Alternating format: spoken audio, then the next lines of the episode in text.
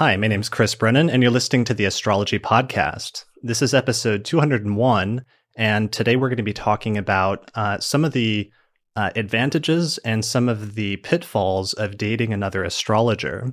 So, joining me today is my partner Leisa Schaim, Hello. and we are joined today by our first uh, other couple to do our first four person in podcast uh, podcast episode with Eugenia Krok and uh, Tareck Goheim. Go name, yeah. Godin.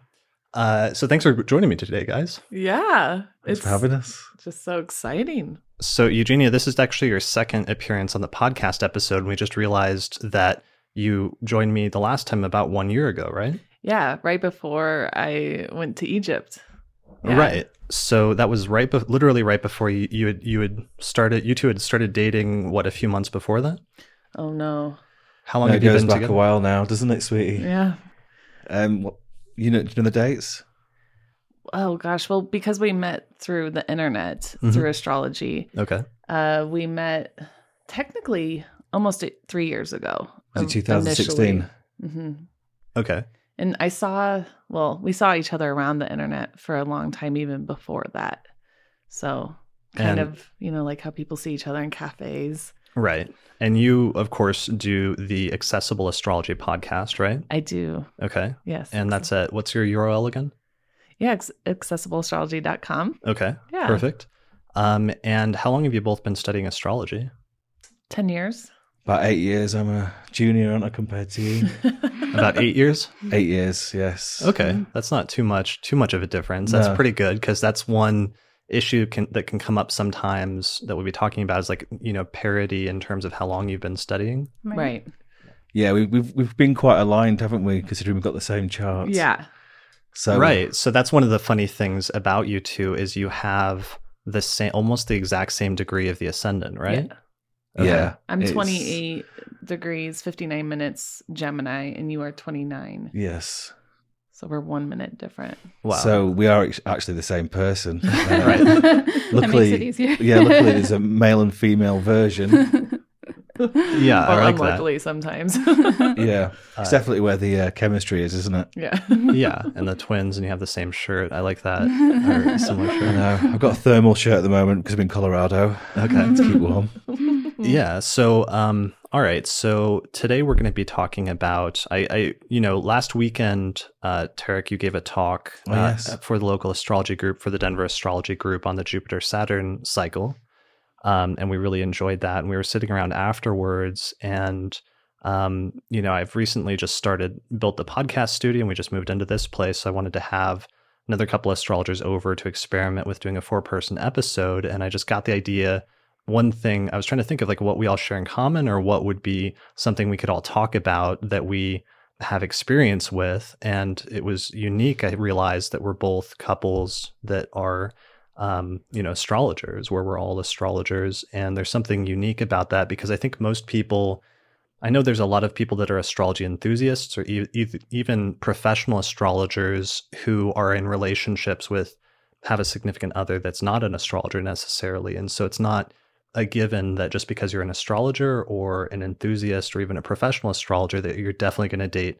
another astrologer. Mhm. Mhm. Um, and in, in addition to that, people sometimes that that don't have that might like kind of idealize what that would be like, or if they've never had that, they might think it would be all great. But of course, as with anything, there's going to be some pros and some cons. Yeah. So that's a little bit of what I wanted to talk about today. Yeah. Um, what was what, what else? Where else do we start with this kind of broad topic? Um, let's see. Well, I guess you you asked them how long have you been studying astrology? Right. Yeah, so 15 years for me.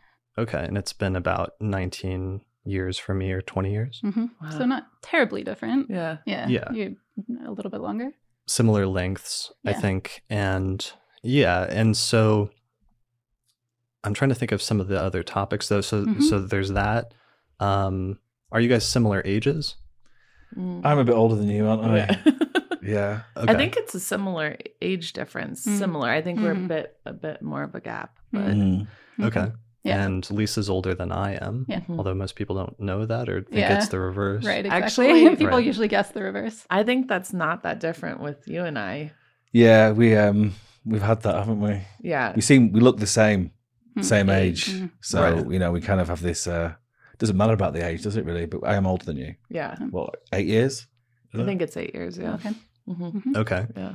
Um, so where do we start in terms of our outlines? So uh, there are a bunch of points. I'm trying to think if there's any like precursors that we need to lay down though first. Um, that this isn't a tell-all. Yeah, so we're not going we're not going into Yes. everything. This is not an, like, disclaimer here. this is not an Yeah. expose. Privacy policy. Right. Yeah. Uh, that's a good point. Yeah, so Um, we're talking about the larger issue, really, not really just like laying out our relationships bare per se. Yeah, we, we, we, I think we're all very brave for doing this right now. Actually, yeah. You know, coming on and uh, obviously we met through astrology, didn't we? You know, Mhm. in our story, it's definitely a huge part of our relationship, isn't it? Yeah. It's the the cornerstone of. I mean, it's the central focus of our relationship. Considering that um, I'm from England, um, firstborn parents Egyptian, Mhm. and likewise, Eugenia is a Well, I'm a Polish immigrant, yeah, and uh, but we come from incredibly incredibly different backgrounds. And it's astrology that miraculously brought us together. Like i find it i when i think about it i think it's a miracle oftentimes that two people with such insanely different not just backgrounds but maybe even what we thought would have been trajectories somehow we found each other because of the internet yeah. um, and that that deep love for astrology and and that we can come back to that all the time right so it's definitely a huge part of our story. right. There's no way we would have met if it wasn't for the internet And and where having a shared interest in astrology. Yeah. where did you guys meet? so It was on the forum, wasn't it? Yeah we met originally uh so i was an astrologer for Kaypacha i don't know do you know him Yeah, he's like a he's a big astrologer on YouTube. yes i was Yeah. part of his dream team for a while Okay. and within his community which he has an online community uh, we we have forums and things of that where we connect in a facebook group and things and i that's where i saw tareck around the internet and i would always you know kind of click on I was picture. hungry for knowledge. you know, I wasn't expecting anything else. All right. And it just sort of developed that way, didn't it? Um, Yeah. Where we started chatting and we had a mutual interest in astrology. And um, I absolutely had no, no idea that Eugenia would have thought anything of me. yeah Um, but for some reason, the dialogue turned into meeting, didn't it, on the eclipse in America? that That's was why I came over. Oh, on the like the Great American Eclipse. Mhm. So Yeah. that was in the summer of what 2017. Yeah. Yeah. Okay. Yeah. yeah So that It was was- almost two years yeah. ago now. Exactly. That's the first time we met. And, um, you know, so it was all about astrology. If you think about it, how on earth would we have um, chose to meet at that time if we didn't have a shared interest? Mhm. Right. Hmm. Yeah. So that so astrology definitely brought you together, and then it's something that you're still able to share as like a continued interest and a continued language because that's something that um, I know astrologers astrology tends to be kind of like an isolated study where not a lot of people get that far into it or go into it with that much depth. Mhm. And then um, it's hard sometimes, except for online. You can meet other astrologers nowadays over the past decade or two with social media right but in terms of like in-person meetings like sometimes you'll find a lo- local astrology group if you're lucky but that's one of the reasons that a lot of astrologers end up going to conferences is to like meet and have that personal in-person connection with other astrologers and i always hear them reporting this thing about suddenly being able to speak the same language with somebody else as that being Mhm. like a real core almost like primal need that astrologers have that often often isn't fulfilled in some way Yeah. uh, but then when you end up getting into a relationship with another astrologer, that's one part of it that's sort of fulfilling in, in some ways. Mhm. Mhm. Absolutely. I mean, I think, I mean, there's no doubt about it. So I'm a bit hot here. You know, that's you know. okay Um, i know you are Uh, thanks, it's not just about astrology. Right. Let's just remember that. Um, but yeah, I mean, um, there's no doubt about it. Our dialogue has been, we've learned so much about astrology Yeah. together Yeah. by having that mutual interest and reflective kind of um, communication, especially during transits. right which Mhm. i think we'll talk more Yeah. specifically about Sure.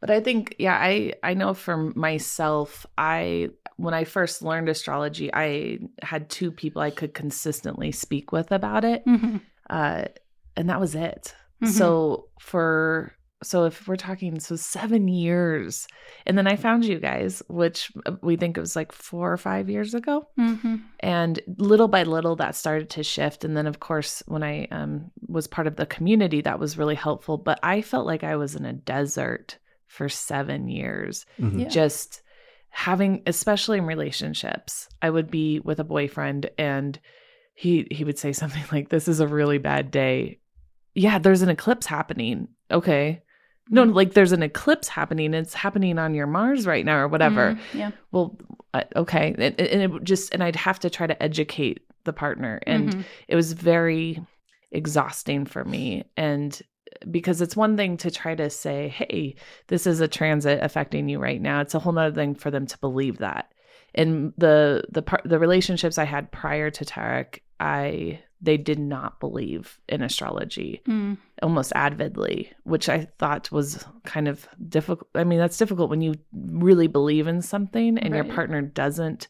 And i don't think that's just astrology. That's uh, yeah, i think any relationship if someone believes in the right versus the left they're Mhm. less likely to be in relationship with each other for example Yeah, like any huge part of your own worldview. You know, different people prioritize different pieces of things as to what's most important to share in a relationship. Yeah. But worldview is often like a huge one, Yes. whether that's religion, politics, you know, or astrology. exactly Um, Yeah. And, you know, you're touching on something that seems like, you know, there's two different levels. There's having an, a relationship with an astrologer versus someone who doesn't know astrology, but then might be open to it versus Right. someone who like actively doesn't value Yeah. it or thinks that it, there's nothing to it, which is a whole different thing.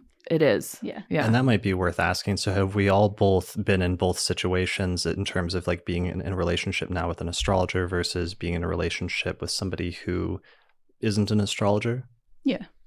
Yeah. Mm-hmm. Like we've all done Yeah. both sides of that. I mean, I think when you're an astrologer and you're really passionate about it and you believe it and people believe in you, you know, there's a lot of value in that study and um, there's not the questions that sometimes happen often where people don't believe it and then why are you spending so much time doing that? You might be in the situation with that with somebody who doesn't study or doesn't know astrology.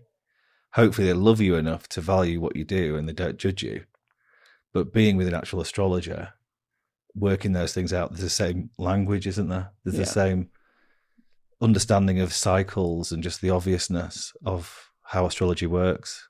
Yeah. I mean, and that can be, I mean, maybe we should touch on that first since that was maybe where we all started. I'm sure because everybody's probably here, we all initially started being in relationships with non astrologers and then eventually we're in our current relationships.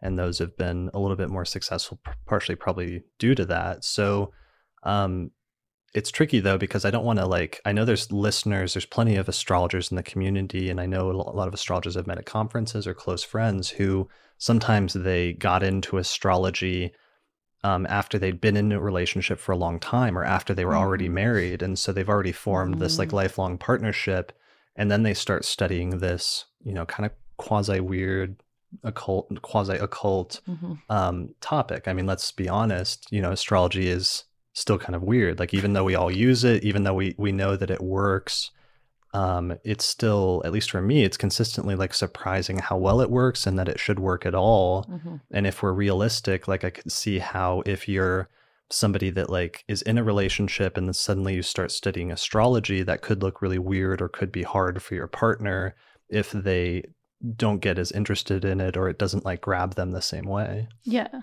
Yeah, I would definitely think so. I mean, luckily, like I haven't, you know, since I started studying astrology, I never had the experience of, you know, being with someone who was actively like, you know, you shouldn't be into that. Mm. Um, yeah, but it, it, I could see it easily coming up. Have either of you been in a relationship where it was like they your partner was actively antagonistic towards astrology? yes Yeah. Okay. Yeah, I've been there too. Hmm. What, what was that like? Yeah, well, for me, it was. Uh, I think I was in two more serious relationships in those seven years that I would consider significant. Uh, and those two, one of them thought I was just a good salesperson. And he said, This is, you're just good at sales. And I, that was tough. That was very, very, What, is, Uh, what does that mean? Good at sales? I can convince someone to believe in something that's not real. Hmm. Okay. Like so a he's like Snake oil. Yeah. So he's he was of the the version because that's like a version of the astrology. A lot of skeptics make that argument where they say that astrology is fake and astrologers are just duping people Yeah. or they think that astrologers themselves don't believe it and Yeah. that instead they're just trying to convince other people that it's real when it's not. But in Yeah. fact, that's one of the things that I always thought if a skeptic actually genuinely looked into astrology and looked into the astrological community or knew anything about it, they would realize really quickly that like 99.9% of astrologers all think that astrology is like a, a valid, legitimate phenomenon. Mhm. hmm Yeah. And, and they're not like actively trying to deceive anyone because they are daily Mhm. incorporating it into their lives. Right. Mhm. It's a value thing, isn't it?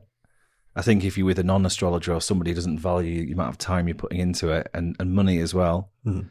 Then they may see that as be- used better somewhere else. Mhm. Straight away, you're in a difficult position in a relationship, straight away, then, aren't you? Because there's a conflict of interest or of respect of what you're interested in and what they see as what you should be or judgment. Right. Yeah. And I was going to ask Eugenia, like, was the relationship you were in, was, were you already studying astrology when you got into it or did Mhm. you get into it after being, No, I was already, yeah, Okay. deep into client work and so they uh, kind of knew going into it then Mhm. theoretically or should have known, but Yeah. they, maybe it was something where they thought you would get over it or something like that or. right. And I think he he thought it was like this cute Colorado girl thing, right? He wasn't from here, and he I think assumed it was just this cute, a cute thing, Mhm. really. And when we would get in arguments on, say, a full moon or something, I would mention it, and uh, he didn't have the space to listen. And then the relationship I had, the other one that was significant, he listened, but it could, he, it didn't land. Mhm. And he was a, a very earthbound human. And so he felt very uncomfortable every time I encouraged him to think up, right? Because he was a you know mountain biker and you know a typical like Colorado, you know, I'm in the mountains and I hunt and I bike, which is great, uh, whatever. Uh, but his every time I would encourage him to think beyond the earth, it really physically made him uncomfortable to even look up, literally. Mhm. Uh, which I've actually found with a lot of people since I've become an astrologer. I say, "Why aren't you interested?" I just I can't I can't think of us not being on this planet. You know that we're in space floating, Hmm. right? Like some people find that f- actually very nervous, Hmm. and he was one of those people. So I would try, but it just wouldn't land. So he was open to it, for, to, to me loving it, but Hmm. in terms of his reception of it, it was almost impossible. It Hmm. just didn't land at him. So. Hmm. I, it got a bit exhausting not being able to say, okay, well, this is an eclipse, and just him being like, I don't know, I'm sorry, that just doesn't Sure. make sense. Right. Mhm. And that, I mean, that actually connects with one one of the questions we got on Twitter um, that is related to that. Where, and this is from at Academic Astro, where she said, slightly off topic, but as a straight woman, how do I explain my level of interest in astrology to men I date? Most men I have dated have had harsh preconceptions about it. So in relationships, I end up downplaying my interest, but feel misunderstood in the process. Mhm. And I think that's um, relevant because it goes back to something we've also talked about in episodes not too long ago about the apparent, at least, gender disparity, where there seems to be more women who are into astrology than men. Mhm. And then sometimes in other fields, like in STEM fields, there's like more men that tend to be, at least currently at the present moment in time, into those. Or sometimes in the skeptic community, there's more of a preponderance of men that are into skepticism. And I, I can imagine that that would be really hard if you were trying to date and astrology was like your thing and you're just like running into people who are at the very least or like best not best case scenario but let's say moderately worst case scenario is just like actively disinterested versus or passively disinterested versus actively antagonistic towards Mhm. um, that would be really tough Mhm. Well, Mm. and I would say to this individual, similar to what Tareck was just saying, I think when this is something Danielle, my previous co-host of of the of my podcast, used to say, or she still tells me this all the time: when values are clear, decisions are easy. Mm. And I think for me, I I won't I wouldn't say I was like out to find an astrologer uh, necessarily, but I knew after those relationships that I love this thing called astrology, and it's not. I also hate it. It's that it's like a relationship being with astrology, being with astrology as a profession, as a passion. It's good and bad, right? There's good days with astrology and bad days with astrology, like everything else but I knew that this was such a, a core value to me that it would be advantageous to have a partner who understood this language. And mm-hmm. so in a way I was sort of looking and and I did. I I in these communities I did spot Tareck in his face on Facebook. It wasn't just the chart. It wasn't right. You didn't see the chart first, Well, and you're like, yeah. yeah, man, that is a Yeah, sec- I wasn't like like resumes out so for different, then, charts. that is a sexy chart. Um, Have you Yeah. seen it, Chris? I mean, right. yeah, No, it was. I was. I thought, oh gosh, he's very cute, and, And- he likes astrology. And this think- is crazy. And also, think about it, it wasn't the time that we're living in right now. It's not just um, the social media that exists, isn't there? So you, you you see somebody, you like them, Mhm. you might look on their Facebook, Instagram. Mhm.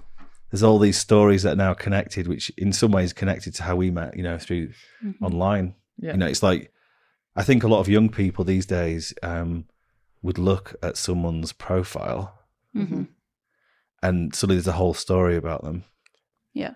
And then sure. and yet, you know, with astrology, you know, it's like you can suddenly look at even deeper elements, can't you? Yeah, I mean, if you see that chart, I mean, everybody, that's the first thing every astrologer wants to, whether you're dating or not. Like, you, everyone wants to see somebody they just met their chart because that gives you an mm. additional level of insight or at least an additional angle of understanding who this person is that you just met Right. and perhaps even how they might be connected to your life in some way. and how to Yeah. communicate with them. right. Right. And that seems like that was a topic that came up a lot in the um, questions that um, people were sending in, as far as like how much to balance, like looking at the chart versus interacting with the person and not like equating the two. Right. Mhm. Yeah. Yes, because that was also our personal story is that we met and at some point like you gave me your data and I saw that you had like almost the same chart as my ex-girlfriend Right. who I just got a very difficult relationship with Oh, and no. and that was like very that was very off-putting to me like I have to be honest like initially Yeah, I remember. I was like she seems very nice but now I'm now I'm extremely nervous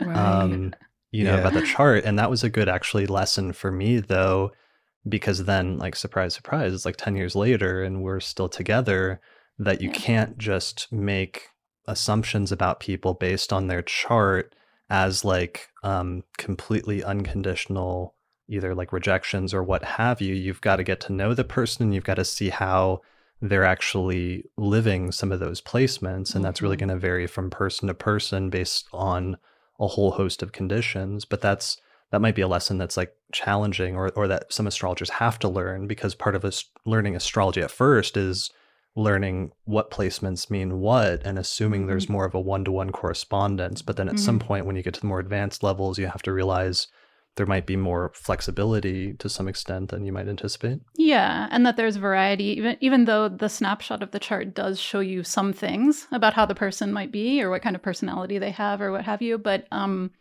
there's still variety within each and every one of those placements. Mhm. And so then when you combine all of the placements, even if you share then a few of them with like an ex or you know with someone else you've known, it's still a totally different person. Absolutely. right And I mean, actually, we both had that, like, um, because the relationship I had just gotten out of, we had almost the same placements in a few different No. things. Yeah, it was like the Yeah. same sun and moon or same something sun bizarre and moon within a degree, same Venus No. almost, like same Mercury. So, um, yeah. Uh, so that was kind of crazy that we both had that going on at the same time. But I was just less off put because I was. It was not a bad relationship I'd gotten out of. So. Right. right it was a lovely relationship Yeah, it was a fine relationship. Yeah. Um, Your placements are lovely. I was still having like PTSD from Yeah, there you go. getting out of. Yeah. It's it's all conditioning, isn't it? Past conditioning, and it creates these uh these perceptions that might be completely, you know, not the not the case with a new person that comes along. Yeah. Yeah, and and to be fair, like the charts obviously weren't exactly the same. There was just Right. major elements where we immediately, as astrologers, recognize similarities Yeah. uh, with those placements, but then the rest of the charts just completely different. Yeah. Mm. So it's not like you're dating like a astro twin necessarily, but right. that in of itself is interesting. Seeing you know, as astrologers, you immediately will, will recognize some either similar placements with other people in your life and have that question about like why is that placement repeating with this person Mhm. or sometimes you'll your eye will immediately be drawn to like the synastry you have with that person Yeah. Right. and you know that's you know you guys have that's one of the greatest like examples i can think of is like having almost the exact same ascendant degree is just almost bizarre like Within minutes or at least half an hour, we're having exactly the same experience, aren't we, sweetheart? And actually, That's the reality, isn't it? yeah. And the more we get to know each other, we, in our history and things of that nature, which, right, you can't learn from a chart. It just, Mhm. it just takes Mhm. time to learn these things. right is uh we are recognizing that wow we you know our our interaction with our families same Mm. uh the way we even handle like money and things of that nature really similar uh the way we we deal with our home very similar Mm. uh and then things will happen just by our the Mm. events of our life and it is it's almost shocking how rhythmic you know when we're in england tareck ends up in the place he went to college here we just ended up in the place i went to college or you know kind of randomly and so somehow we've now both seen where we spent our time in What- university I mean, it's very simple being in a relationship like this. If I do anything wrong, then I'm going to feel that. And exactly the same with you. Likewise, positive. So if we worked out to always be positive, we wouldn't be in a in a realistic relationship, though, would we? You know, in the sense that it's the karma you could say of of our experiences match so quickly now. Hmm. yeah I think it's that's what I'm very tr- that's what I'm trying to say. You know, I'm trying to say that dating an astrologer. I mean, it's also Eugenia as well. sure i so it's, mean you know, it's more than just an astrologer. right But the point the point I'm making is that we've become so sensitive to this kind of astrological information and incorporated it and also surrendered to our own insecurities within it to become very like mirror like with each other. Mhm. So dating an astrologer, a good astrologer, and also being in love, definitely we can't hide anything, can we? no mm-hmm. That- Yeah. that's a consequence of this particular relationship, which is probably really good because transparency is everything in a relationship. Yeah. Sure. Yeah. So that's a good point that uh knowing the astrology, knowing your partner's charts and like what the current transits are brings a greater level of transparency than you might be used to dealing with in a normal relationship. Mhm. Mm. Um, cause I like, you're really good at tracking my transits, uh, even Right. better than I do a lot of the time. Like you were just telling me I was in a Oh, peak, yeah. peak period or something today and I had no idea. Right. Um, but, and sometimes you've made predictions about things that would eventually happen in my life that I didn't, or you anticipated things like pretty accurately. And that's one of the cool parts of having an astrologer as a Mm. partner is like Mhm. you've got like your own private astrologer. Like, yeah. like true. always on Who's the got your job. back? He's got Yeah. your back. Yeah. exactly. Yeah. Or can like pull out an ephemeris at the moment's moment's notice. Yeah. Um, Yeah. Yeah. we were laughing at our in our last apartment. It's like, do we not have an ephemeris in this room? We need an ephemeris in every room, like Right. within like Yeah. hands grab. yeah. Yeah. Um, yeah, I mean, and I think that's one of the best things about it is you know you can have that constant dialogue around it, um, and also just become. I think you mentioned this earlier too. Become a better astrologer because of that constant dialogue. You know, whereas usually that you have other people in your life that you can talk astrology with, but maybe not as frequently. Mhm. Um, Yeah. yeah, and I know that I've gotten better as an astrologer through that like just constant back and forth. Mhm. Yeah, getting really sensitive to the energies and um, male female Mhm. energies, and then again communicating and adapting it, and then recognizing how those energies look, how it's affected us both, Mm. and then having the chance to communicate about it has definitely been has helped us, hasn't it? Oh God, yeah. I, I Mm. mean, that's interesting with you two because, like, using whole sign houses, a lot of your house transits would be the same. Like Jupiter Mhm. going through Sagittarius is like going through both of your seventh houses over Yeah. the course of the past year. Yeah. Uh, but the degree based forms of house division about hitting specific degrees will be off a bit. I mean, the ascendant is the same, so that's actually interesting. But like the degree of your midheaven, I'm guessing, is like in different signs. Different signs. Mm. Okay. Yeah. So it's like Yeah, there's you're a Aquarius and Pisces. yeah. So that offsets things a bit. But Mm. one of the things that's also particularly interesting about our relationship is we have the same houses filled and the same houses empty as well. We have both of us have almost nothing in the southern part of our chart. We only have Pluto, you have Uranus, I have Saturn, and that's it. Mhm. for both of us. The Mhm. rest of he's everything in the seventh and the tenth, and I'm everything in the seventh and the ninth and the tenth. So uh, it's not just the house systems; it's actually the way they're filled as well. And when I first saw his chart before he he's I saw his before he saw mine. She had one for me.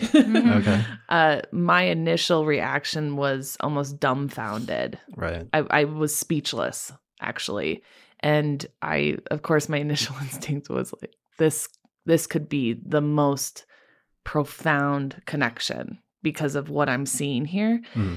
and then i put it away and we didn't talk actually for at least six months after i initially saw it uh, because um, you know for varying reasons but it, it was um, so an instant that i saw how similar we were more than anything. Mm. i thought this could be either really really phenomenal or just way too hard right? Because i'm constantly with myself Mhm. Right. And that's a really unique layer, like on top of just you being both being Astrologers. astrologers. Yeah. is like Right. because most people who get into a relationship with another astrologer, that is already rare. right And then they won't usually have the same chart. So Right, that's right. actually quite uncommon that you share all of that. right Yeah. Yeah, I mean, just to add to that, Mhm. you know, in terms of perception before you've actually got to know somebody, hmm I think the most important thing about this conversation is that you need to get to know somebody. Mhm. Right. And it's great that, you know, let's say in Vedic, I know in astrology, people would ensure that they knew each other's charts or from what I've heard in terms of marriage and stuff, um, which I think is a worthwhile thing considering that we've been through these ideas of looking at each other's charts and Mhm. um, but getting to know somebody, you know, getting to feel what they feel like, because obviously we've had the difficulty of a transatlantic relationship, which at the end of the day, where we were born and then where we're living and where we're communicating is in different places.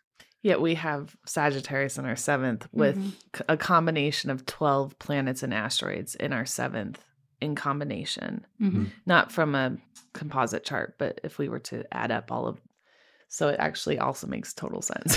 hmm Yeah, and um, I think that I think what I was trying to say is that um, we can make sense of things with the astrology. Mm. Sometimes we can overcompensate for things as well, or we can go that extra yard because we know it's going to get better Mm. at certain times. All of that is advantageous in Mm. using astrology in relationship for sure, but the actual, you know, you could say the birds and the bees and and the practicality of life hmm you know, it's doing that that is really going to make a relationship work. Right. Right. Yeah, definitely. And that was a topic that came up or a question that came up a lot was, and that's one of the great both um, benefits but also disadvantages or drawbacks is um, when to incorporate astrology or when is astrology playing a healthy role in your relationship Mhm. Mhm. versus when is it something that you're bringing in at inappropriate times or when do you need to step back from the astrology and just be present and be like human beings related to each other hmm Mhm. Yeah, and I, f- I- that was kind of a component of a lot of different questions that came in. I mean, I feel like that was more of an issue for me earlier on, like in the relationship. in what sense Um, just in the sense of that they were very separate things because we didn't know each other well yet, Mhm. and so they were completely, you know, this this chart and then you know this relationship. And I feel like now, both just having been an astrologer for so much longer, as well as being in the relationship longer, it's almost like it's hard to say how much it comes in at different moments because it's always kind of like a component of my brain Mhm. but like it's not something i'm explicitly thinking about like all of the time Mhm. you know and so it's hard to say when they're separate and when they're together because it's just there you know Right. But I know that we've like especially once we moved in together, eventually worked out over a period of years like ground rules for like Sure. when it's okay to like in, for example like invoke somebody's birth chart Right, versus right. like or like you're having X transit today versus Yeah. where like we just need to talk about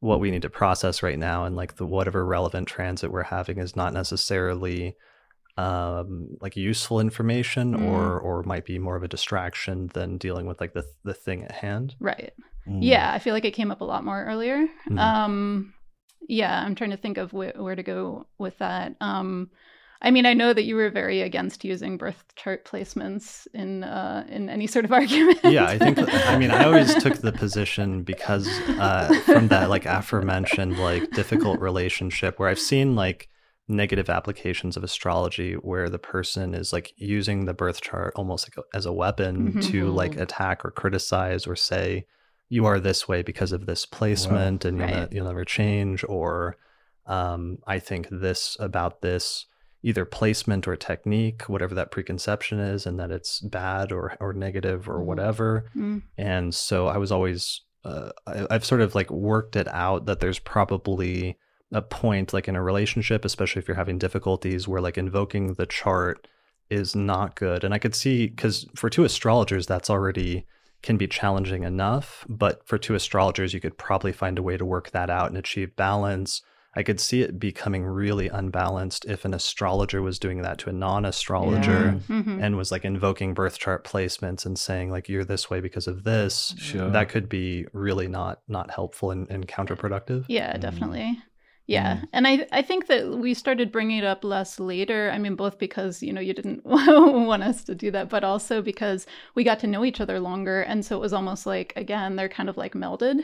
Where like if we're having a fight about like you know are being different from each other in a certain way, and that being annoying to one or both of us, Mhm. like that's already impl- you know the the placements that are associated with it, with that are implicit at this point and not like things that we actually really have to talk Right. about well and one of the You things know? that changed is our approaches to astrology were radically different at the beginning and that's a funny whole other separate Mm. topic i don't know where you guys were where you started were you pretty similar or were you pretty different at the start of your no you're re- really We're s- different We're still really different. Well, I wouldn't, Oh, okay. I wouldn't. I wouldn't say we're really different. We're I'd say. pretty I'd, I'd say basically you are classically now whole sign, one hundred percent. Okay. not one hundred percent. which is great because obviously there's influence, you know, in regarding that. yeah sorry about that no, but I'm open to it. You know, that's the whole point of learning from your partner, not just an astrologer, but you know, and the idea of let's say I, I learned from that porphyry sort of model, Me, and mm-hmm. that- so did I. and and then I went to learn about whole sign, and I remember the first time Eugenia proposed that to me, I thought she really is an Aquarius, isn't she? She's she's so rebellious, right But what what I loved about it was that it really made me question again astrology, Mm. which I thought was fantastic. You know, Yeah. it was like, and even astrologers um, who are far more experienced, let's say, or, or you know, got more years on it than me, when I've said to them, you know, are you using whole sign? And they go, no. So for me, actually, it made me think at first, this is interesting because people who place so much value in, you know, in, in this chart when it's always open to interpretation, you bring a new uh, system into it as well, and it can make people even more, you know, either questioning, which I think is a great thing, Mhm. you know, the validity of the of the interpretation. But actually, I I do both. That's what Eugenia's given to me. You know, it's not it's not that I am I'm I'm all porphyry or I'm all whole sign. I actually use both. And can I explain what I, I gathered from that experience? Sure. Yeah. yes, please. Um, i love that we're already getting into house division because that's like one of the tensest like debates sometimes in the astrological community historically for like 2000 years now and that was actually one of the questions was somebody Yeah. joked about can you have relationships across house, divi- house Right. system division which is a funny joke but that actually comes up and, Yeah, like, it a- is yeah. challenging sometimes because I'm so adamant that all of his stuff is in the seventh, but on a porphyry perspective, it's all in the sixth because we're Mm. at that last degree. all right So our charts are entirely different from one system to the next. okay So sometimes I am trying so so much like no no no come on just see see no, but the- you have said, sweetheart, Yeah. you have said that both. And we are both. Don't get me Mm. wrong. I still have a lot of resonance with the porphyry or some of those other systems, but uh, I think it is a point of contention actually between us. Yeah, it's it's a weird one. It's kind of like because my all my Sag, which you know, I mean, she's very brave for, for going for that, aren't you, sweetheart? Very, yeah, very. uh, going for a totally Sagittarius kind of like chart. Mhm. Even though you've got quite a lot of Sagittarius as well. Let's be honest. Yeah. Um, but anyway, it would be in the sixth house Mhm. if it was porphyry, but in the, it's in the seventh um, if it's whole sign. Mhm. And when you look at both, because for, for example, if it's whole sign, Uranus is in the sixth for me. So there's, there is a need to be healthy, um, to look at the more deeper aspects of health and healing or, or whatever. So that would make sense, you know, to have Uranus in the sixth at Scorpio. Whereas example. prior, he thought it was because of all of this being in his Sixth. sixth. Right, Mhm. right. Sagittarius stuff, which I've got, a, I've got a loaded sixth house of Mhm. Sagittarius stuff or seventh. Right. So, I mean, obviously, you, so you, you say what you think about the Porphyry and, and whole sign thing as well. Um, but just, just, just to kind of like, I got from it that she's pretty cool in the sense that Eugenia is giving me an extra insight. And now, whenever I look at charts for other people, for example, I look at both. hmm Yeah.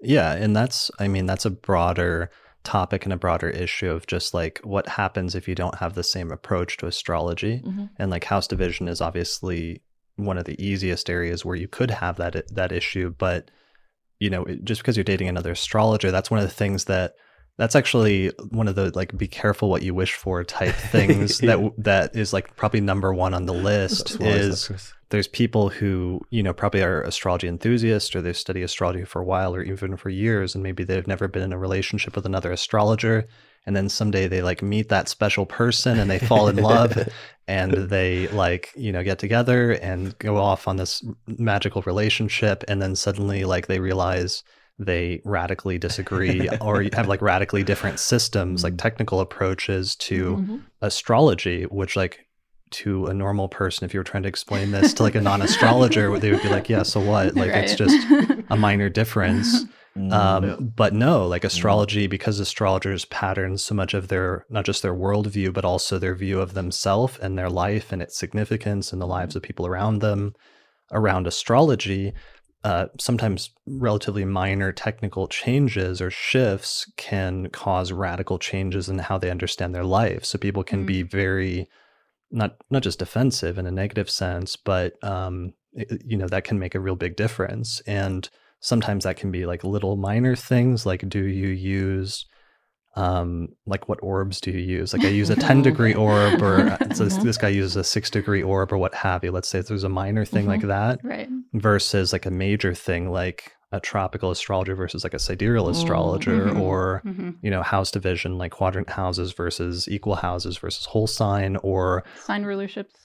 Traditional rulers versus Mhm. modern rulers or Mhm. even imagine meeting another astrologer and you do like western astrology and they do like vedic astrology Yep. hmm or you get a modern astrologer and a traditional astrologer i've heard hilarious anecdotes about um i guess I, I can't say her name but like a famous modern astrologer who dated a traditional astrologer and how they just like constantly got in arguments about stuff like that because that does and can really become a point of tension in the relationship if there's Mhm. major differences between your approaches hmm Mm. yeah Right. I'd actually say we do have pretty different approaches too, because uh, Tareck, I, f- I feel, correct me if I'm wrong, is much more abstract. He's much more a felt astrologer, which Mhm. I absolutely admire because he really feels these transits in a almost like a a visceral way. Galactic center kind of way. yes, because his uh, he's got a lot at the Galactic Center, and I'm much more measured and statistical. So I've been over the course of ten years keeping statistics, and I've been measuring actually my cl- my clients um, against each other in their charts, and so I have all these very, for me, very clear data points that prove very clear um, indications of of a multitude of things. And so I'm very strategic. I'm, I'm very heady. I'm very logical uh, because I come from the psychotherapy background also, and I'm working with clients. I don't use astrology in my life regularly at all. Uh, I don't. I rarely look at my own chart. I rarely look at transits. I'm I'm the person who goes back after the event.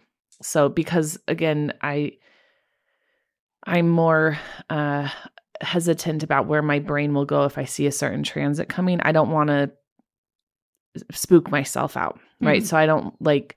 I've I've in the past when I started learning astrology, I would look ahead to some of these transits, and I'd get so. I'd always look for the the scary bits, and I noticed it was taking me out of the present moment. So I stopped doing that for myself, and I just I made a very strategic decision in my own life to use astrology to help the as a tool for my clients that I would use it as a psychotherapist in in this way. Now I'm um, I'm entirely an astrologer at this point. I'm not a psychotherapist any longer technically. Like I don't see people weekly or anything like that. And so when I come out of work because I see so many clients, I don't really want to look at my chart. Mm. And I don't want to look at his either. I rarely look at his chart as Mhm. well.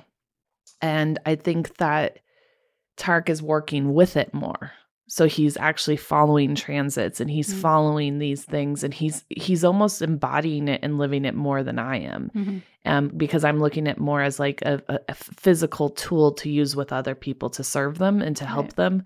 And I can't do that to myself. So I don't use it in that way for myself. And so I think that can actually sometimes be difficult for me because I don't want to look at my chart all the time and I don't want to talk about astrology all the time, actually. Mhm. And I think Tareck is more prone to want to talk about it and look at it than I am. Mhm. And sometimes, you know, just thinking about the challenges, I want to turn it off also sometimes. I don't want to think about astrology all the time. I really don't. Mhm. Sometimes I just want to hang out, you Mhm. know, and just, Do other things yeah. in life. yeah. Sure. And so sometimes, you know, I think we, I, for me, my perspective is that it's a tool amongst others. So, f- for example, our relationship is the the charts help to a point, and then they just don't work anymore in terms of how can we get through this, say, argument. Mhm. We can go to the chart up, up to a point, and then we have to go deeper into like, well, what is your attachment style from your your youth as a psychotherapist? Mhm. I want to know like more about the relationship with your family and how that's affecting our relationship now. And for that, you need lots of helpers,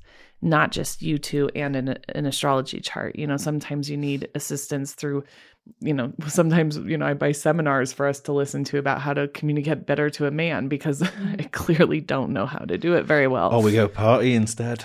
or that, you know, or we'll just turn it off entirely. But Right. it, it I find that it's a part of my life, but it's not my life. Mhm. Sure. And I understand how you could feel that way that you have different approaches in terms of how you apply it. But from a, a technical standpoint, it sounds like you guys probably started out much closer Yeah. than you could have in like the worst case scenario in Yeah. terms of like we're not talking about like a like a Chinese astrologer No. versus like a Vedic astrologer. You guys were met on the same forum for like evolutionary astrology. right? Evolutionary astrology. Yeah. Yeah. I was Yeah. trained by That's it. Evolutionary We, we were definitely part of this union, this cosmic kind of like, you know, intervention or however you want to describe it really. Mhm. Because we're living proof of that if you if you see what I mean. We both actively somehow in environments maybe that weren't suited to astrology learnt about it. Mhm.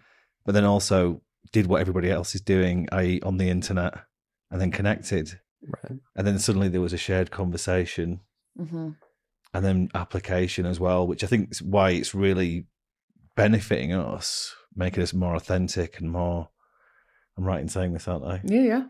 You know, more kind of deeper level of of astrology because it's Mhm. it's it's good to to study it and to learn certain things, but when you actually experience it and then and then actually live it, Mhm. then it, you become, I guess, far more authentic and far more valuable and of service to others. Mhm. Would that be right? Yeah. Mhm. Well, and just a quick point on that. Mhm. I, before I met Tareck, I was very single and I was like never going to date again and the whole thing. And one of my mentors is this guy named Dr. John Demartini. I don't know if you know who he is, but he's one of my dearest mentors. And he said to me, just do what you love doing. And there's a good chance someone's going to show up who also loves that. Like you just have to show up in the world inspired. And then somebody, you know, you don't have to look for them actually Mhm. like you shine your light they and it will it'll be met and i and i at the time i wasn't really like certain about it but i think there's a truth to anyone who's out there who is single and who maybe is wondering if they should date an astrologer if they should be open to that. Part of my thought process is if you are inspired by something whether it be astrology or horses or baseball there's a good chance that you're going to naturally just gravitate towards someone also because of your astrology chart for what you love you'll sen- tend to find that the person who you date is going to um magnify that right because that's where love comes from is these parts of our chart that we just love these things like his jupiter's on my mars and venus for Mm. example Okay. Mhm. so we just like what i love is what he enjoys Mhm. Sure. Right, right. Yeah. Um, I'm just thinking about like scenarios where that might not be the case, or like at the start of our relationship, uh, we had very different approaches. hmm Yeah, I mean, you were already a traditional astrologer, and I had just basically learned like modern Western. yeah, Um, you yeah. did like modern Western astrology, and I had Right. just gotten back from like living at a translation project for ancient texts, and Right. like it was talking about all this crazy stuff like zodiac releasing and whole sign houses and stuff like that. yeah. Um, but then that was funny because it turned out there was like some weird overlap there that we realized in retrospect early on because I started paying attention to your zodiac releasing periods. And like every time we would meet up, um, you would hit like an Eros peak period. Right. And I was like, where is this going? Right, Uh, right. uh, because it started uh, turning into relationship much despite like despite not expecting that to or not really looking for a relationship at the time. you definitely were not looking for a relationship at the Right. time, very explicitly. Yeah. yeah. Um, but then you, I, I came back to Denver and started an astrology group, and you attended the first meetings, Mhm. and then we started hanging out afterwards, and we went to UAC at the same time, which was in Denver that same month. Yeah, just a few weeks after we met. Right. So the United Astrology Conference, there was like a conference with like 2,000 astrologers in our city. Um, Mhm. Yeah. And then you asked to borrow my jacket, which uh, for some reason, which I, I thought was weird at the time. Uh, so later I, I went home and asked Patrick a horary question, and I was like, is this going to be a relate? Will Leisa and I have a relationship? And he looked at the chart and he's like, yeah, like the significators are applying. right. Um, you know, because if you ask to borrow somebody's jacket, it's getting pretty serious. at that, he took that very Yeah, seriously. right, point, right. Drop that bomb, yeah. yeah, it's time to get the horror involved at that stage. Um, so that's one of the funny though anecdotes that sometimes happens. Like as astrologists, you can have things like a horary chart, or you can be Right. seeing somebody's transits go crazy in like the relationship sectors when you've just met somebody Mhm. and realize that this might be something more significant than it seems just on first appearance. Right, right. Yeah. And then, I mean, you had the advantage of some of that being kind of more like tested for you versus at the time, since I had only known like modern Western astrology up to that point. I was like, I'm just having crazy Uranus transits, and like this might just be like a three week fling or something, you know? Like I wasn't really pinning anything on like it lasting necessarily because that was what I was seeing astrologically. Mm. Yeah, Yeah. I mean, neither of us were. Um, and then, but also to go back to the topic of like different approaches, like we had radically different approaches and Yeah. like different lifestyles. And so that in and of itself, like the fact that we were so different in our approaches astrologically was like one of the factors we were both like marking against us of this everlasting Right. Mm. because like I used traditional rulerships and used modern rulerships. I used whole sign houses and you used whatever you're using, like Placidus. Placidus and Porphyry, Yeah, okay. You know, whatever. Whatever. uh, used Placidus. Um, yeah, and I was using zodiac releasing and stuff, Mhm. and you were very unimpressed with that technique. I think at first. Uh, annual perfections, I was unimpressed with at first. Okay. Yeah, well, because I. I read your chart at some point early on before it was even romantic, and it wasn't a consultation or anything. It was just an impromptu thing, and made some statements. And I've probably mentioned this a bunch of times in the podcast already, but you were just like incredibly unimpressed because a lot of the statements that I made, you were just like, no, that's wrong. and it and then over the past 10 years i've been vindicated because like almost every single one of those statements has come true but Yeah. it didn't happen until like later in her life Right. so Um, to be fair, to it was be not fair, correct Yes, yet. yes, yes. But in- Patience. in a broader like four-dimensional view of time everything everything's happening at once Exactly, Sure. exactly. technically i was i was already correct but I mean, I think, you know, it's been interesting that I have then adopted a lot of those things for my own practice because it could seem on the face of it as though like I just kind of like did what you wanted, you know, where which isn't true at all. Like I was very actually quite stubborn. Um yeah i mean for a while. well that's a really valid that's a real question is our approaches actually did end up gravitating towards each other and Yeah. we ended up you ended up following and developing approach that's very similar to my own in terms of both natal astrology and electional and using zodiac releasing and in some of those techniques you've become next to myself, like I don't know anybody else that can use Zodiac releasing as effectively. Um, I don't know anyone else in the world besides like, you know, maybe my friend Patrick Watson, who's been studying it for about as long as I have.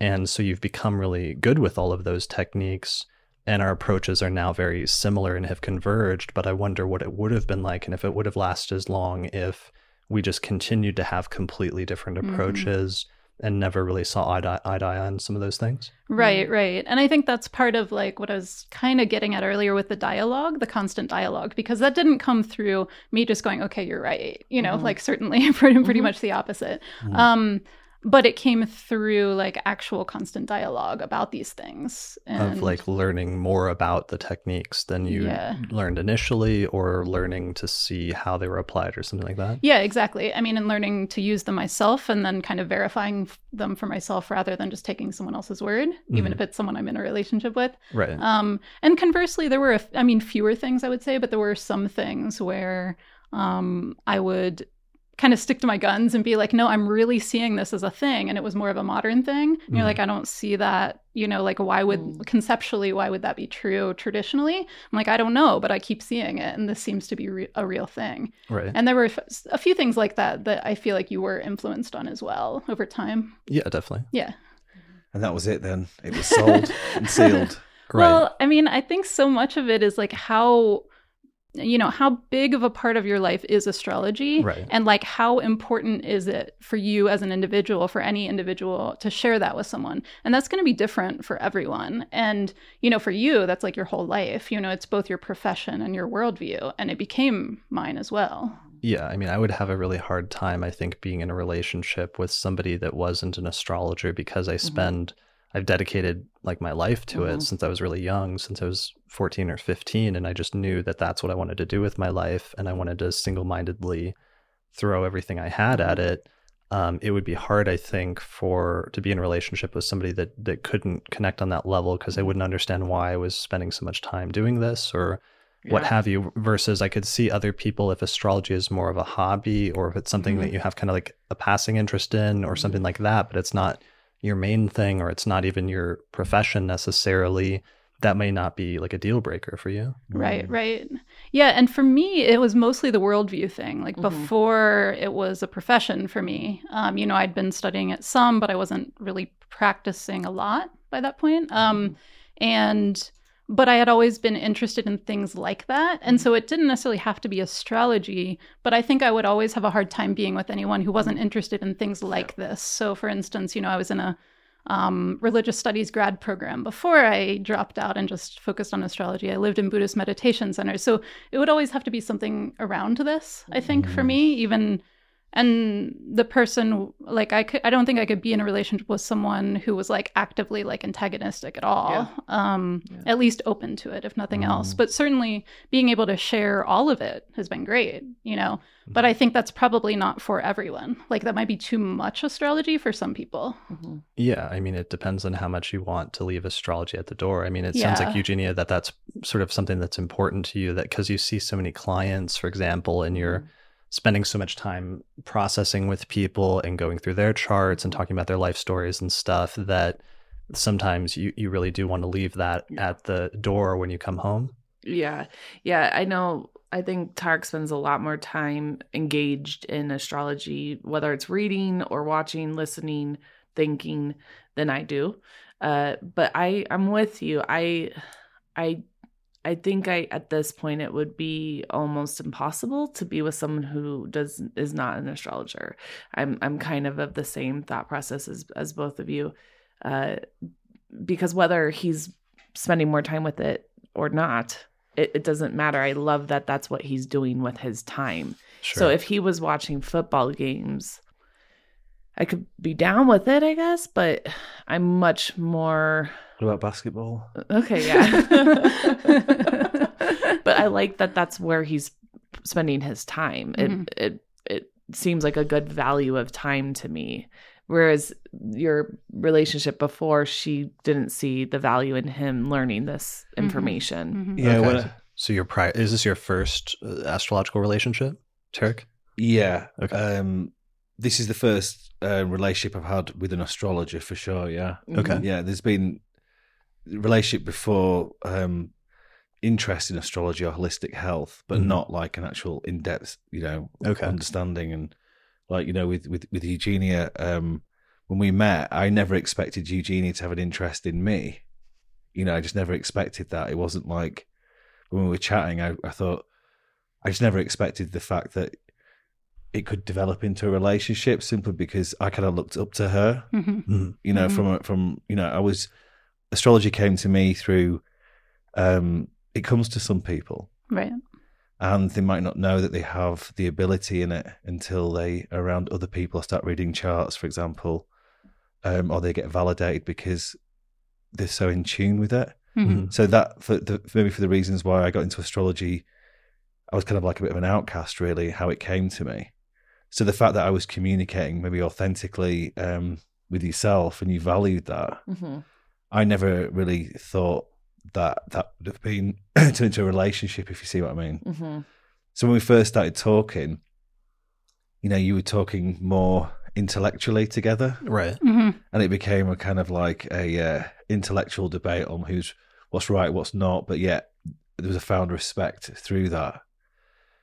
I- If I noticed with our relationship a little bit, when I started saying stuff to you, because because of the nature of your style, you kind of just sat back and listened a bit. Mhm. If you remember, we've talked about this. Yeah. And for me, that was really putting me out of my depth completely because it's like I've got to overcompensate now and, and say more than maybe I should have done. Mm. But Eugenia was obviously letting me maybe become more confident. So she was really encouraging me in, in a lot of ways. Mhm. And then at the same time, when it came down to maybe me doing that for you, Mhm. suddenly you were like, oh, right, yeah, he does know his stuff, actually. well, that's what I was going to say. Yes, maybe I was letting you gain confidence, and that might have been it. But actually, I thought what you said was interesting, right? I think Right. you're a really interesting human, right? Okay. Like, I like listening to you. I think your thoughts are really weird and bizarre and, and, um, altering for my life. And I think, again, because his approach is so unintellectual, uh, it's so abstract that individuals like maybe myself and more like you two as well perhaps uh you know if i don't i need to see it to believe it i'm one of these people for sure and he's not well no yeah i can't well, you? we, we, know, we, we complement each other in the fact that you're more like sort of logical, Yeah. analytical, as I'm a bit more creative, Yeah. um, philosophical. Mhm. yeah Sure. And that's that's where the chemistry is in terms of our dynamic. yeah so i learn a lot like he he tells me things that I, i've not heard from any other astrologer before hmm and because maybe you've come up with it originally you don't recognize that it's actually really remarkably interesting and so I've, i gave you the space to actually massage out those words and then now i've been able to integrate them into my my life and my practice absolutely i mean i now he's taught me i mean we've taught each each other equally at this point i don't think either of us would be considered more learned than the other at Mhm. this point. I mean, and, and I don't think originally that was the case either, actually. So it's sort of like again, it, it to- excuse me, it totally illustrates the point how we've as two astrologers have been growing together in Yeah, partnership. exactly. Yeah. It Um, really does that. And that's a really crucial, like broader topic that it's again one of those things that people probably don't anticipate when they get in a relationship with another astrologer is there being um, disparities, like sometimes like a learning disparity if one person's been studying it Yeah. longer than the other. There can be disparities if like uh, one person's like a professional astrologer and the other person's not necessarily or has a different profession. Hmm um, there can we've already talked about the technical disparity. There can also be like even if they're both professional astrologers there can be disparities in terms of like maybe one has been gotten luckier has been more successful in their career so far or the other one hasn't yet. Um, there's all sorts of weird disparities that you can run into and sometimes you can start off at very different places and then have to like sort of meet somewhere in the middle over time Mhm. but Mhm.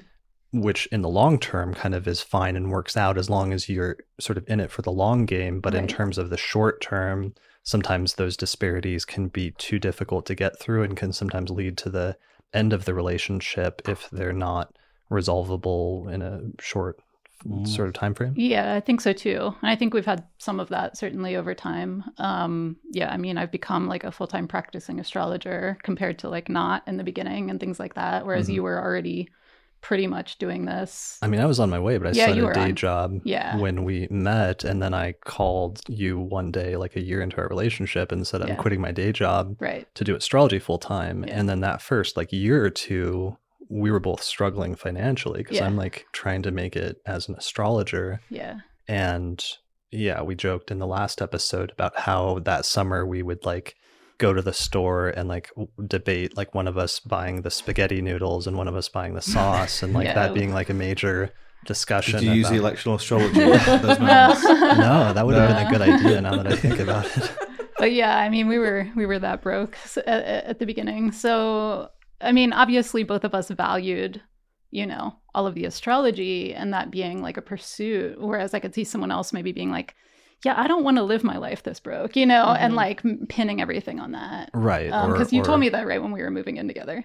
You're like that you were quitting your other job. Yeah. yeah. Like we were, so, we were like moving not- in yeah. and and I was like, Sure. okay, I happened to be quitting my job. Rock and roll, Chris. Rock and roll. yeah, exactly.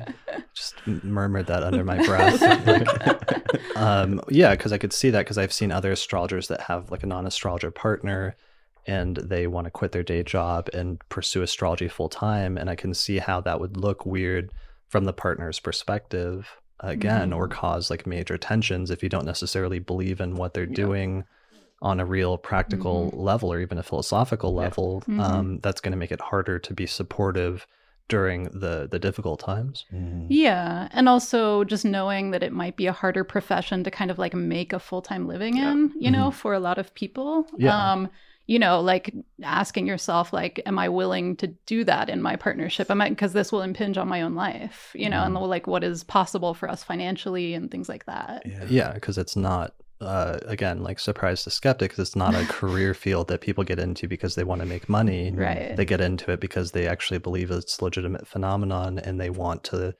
um, pursue it and and spend as much time doing it and exploring it in a in a fashion as they can and Mhm. doing it professionally is one of the best ways to study astrology because then you're literally working with people one on one with their charts you know whether that's a natal or electional or what have you Mhm. and that's a large part of the reason why people pursue it as a career because they can't see themselves doing anything else Right, right. Well, and it's funny how, you know, well things have gone eventually. I feel like for your career with Mhm. this, I remember actually like my dad saying something skeptical to you when you first met my parents of like, so that seems like one of those uh, fields where, you know, you might not be able to, I forget exactly how he phrased it, but basically you're not going to get rich doing this. Mhm. And you were like, mm, yeah, maybe. it was like really early on. okay Yeah. i've successfully blocked that out of my yeah. memory yeah, and I mean, he wasn't mean about it, but he was just like a little bit, you know, like concerned for his daughter, Sure. kind of thing, you know. yeah Um, like, are you going to be able to make a living at this? Right. Yeah, and that was very early on, in fact, in your, you know, making a living at it. So I mean, that was a that's a whole facet of this. I haven't even thought about it, but that would be rough if your extended family, Mm, you know, was not okay with astrology or was Yeah. skeptical Yeah, of yeah. Something or or not supportive. That would be difficult as well. I think we've both Mhm. lucked out in that our families have been relatively supportive of our careers as astrologers. definitely. Mm. Yeah, I think That's a good point. Yeah. I, th- I think it's a great point that you're mentioning there because that lack of awareness of, of how you could have a career in astrology, for example, Mhm. and as you were saying, Leisa, then it's like you know when, especially if two couple, you know, two astrologers together in the same boat, bringing up kids, let's say, Mm, Right. Yeah. um, and then there's all that pressure, parental potentially, or even others, and that's going to have an impact potentially on people making decisions, even I suppose. But that, that's not necessarily to do with the astrologers themselves. That's more the what goes with relationship, really. I suppose. Right. Sure. I mean, Yeah. a lot of these things are can be extended further into Mm. like two people being in the same profession, any profession, for Yeah. instance, or you Yeah. know, just like two people having slightly different values about anything in life. Yeah. You know, and like how important that is to each of those individuals, and Right. whether that's a deal breaker or not a deal breaker. Yeah. You know. So, I mean, a lot of this, of course, goes beyond astrology. Yeah. Right. Sure. Um, sure. But yeah. I think it's a really interesting point, you know, in terms of career and supporting people in career in this profession. Mhm. and having that shared interest of understanding why it's benefit and why the urgency to do it or Mhm. the need to do it. Right. Mhm. I think if you're with another astrologer or someone who understands that, hmm straight away you're in a better position, aren't you? Yeah, and it's a weird field. It really is. I mean, it's unusual, and you know, most people are looking at more world. I I feel like you know, the, it's either in the metaphysical field or in the sort of like quasi spiritual field, and most people just as a population are not going to be building their lives around that. Right. You Mm, know, True. and so it's always going to be a smaller pool if you're wanting to have Yeah. that same thing. True. think. Right. Well, and that's why though sometimes when another when you find a relationship with another astrologer and there's something that brought you together, whether it's like a tra- mutual attraction or circumstance or what have you, sometimes that can actually create an interesting pressure on the relationship itself Mhm. because it's so rare sometimes that you do connect with another astrologer that sometimes it can make you um, maybe even make greater concessions than you would otherwise to s- in order to keep the relationship because you know how rare it is or how Totally. um you know not common it is to even just like find somebody you get along with on that level who shares that same interest Mhm. Mhm. True. That's so true. I think it's important if you have that responsibility as an astrologer that you can look at a chart and then if you're trying to make it fit, which is, I suppose, is the biggest problem with all interpretation, trying to make things fit because you can see, well, this could happen, that could happen, and you're starting to see more than maybe just the obvious what needs to get sorted at the time. Mhm. And that could be a real issue with two astrologers because they're talking astrology rather than just basic living Mhm. together. So Right. that so it's, it's a blessing and it's a curse. It can be right Mhm. Right. if you don't discern accordingly and recognize that you know life's life without astrology, and yet having astrology can be really helpful. Right. yeah And- and that's the the crucial balance that is Mhm. probably the most important thing i think every as- astrologer couple has to learn is what is the balance between incorporating astrology versus not yeah. um, have you guys been because you've been together for about two years now Yeah. has that is that something that you've found that you've learned and grown more accustomed to or was that initially was there like a disparity early on in your relationship where you were doing more astrology than you are now I think, I think um, we were communicating, weren't we, before we met?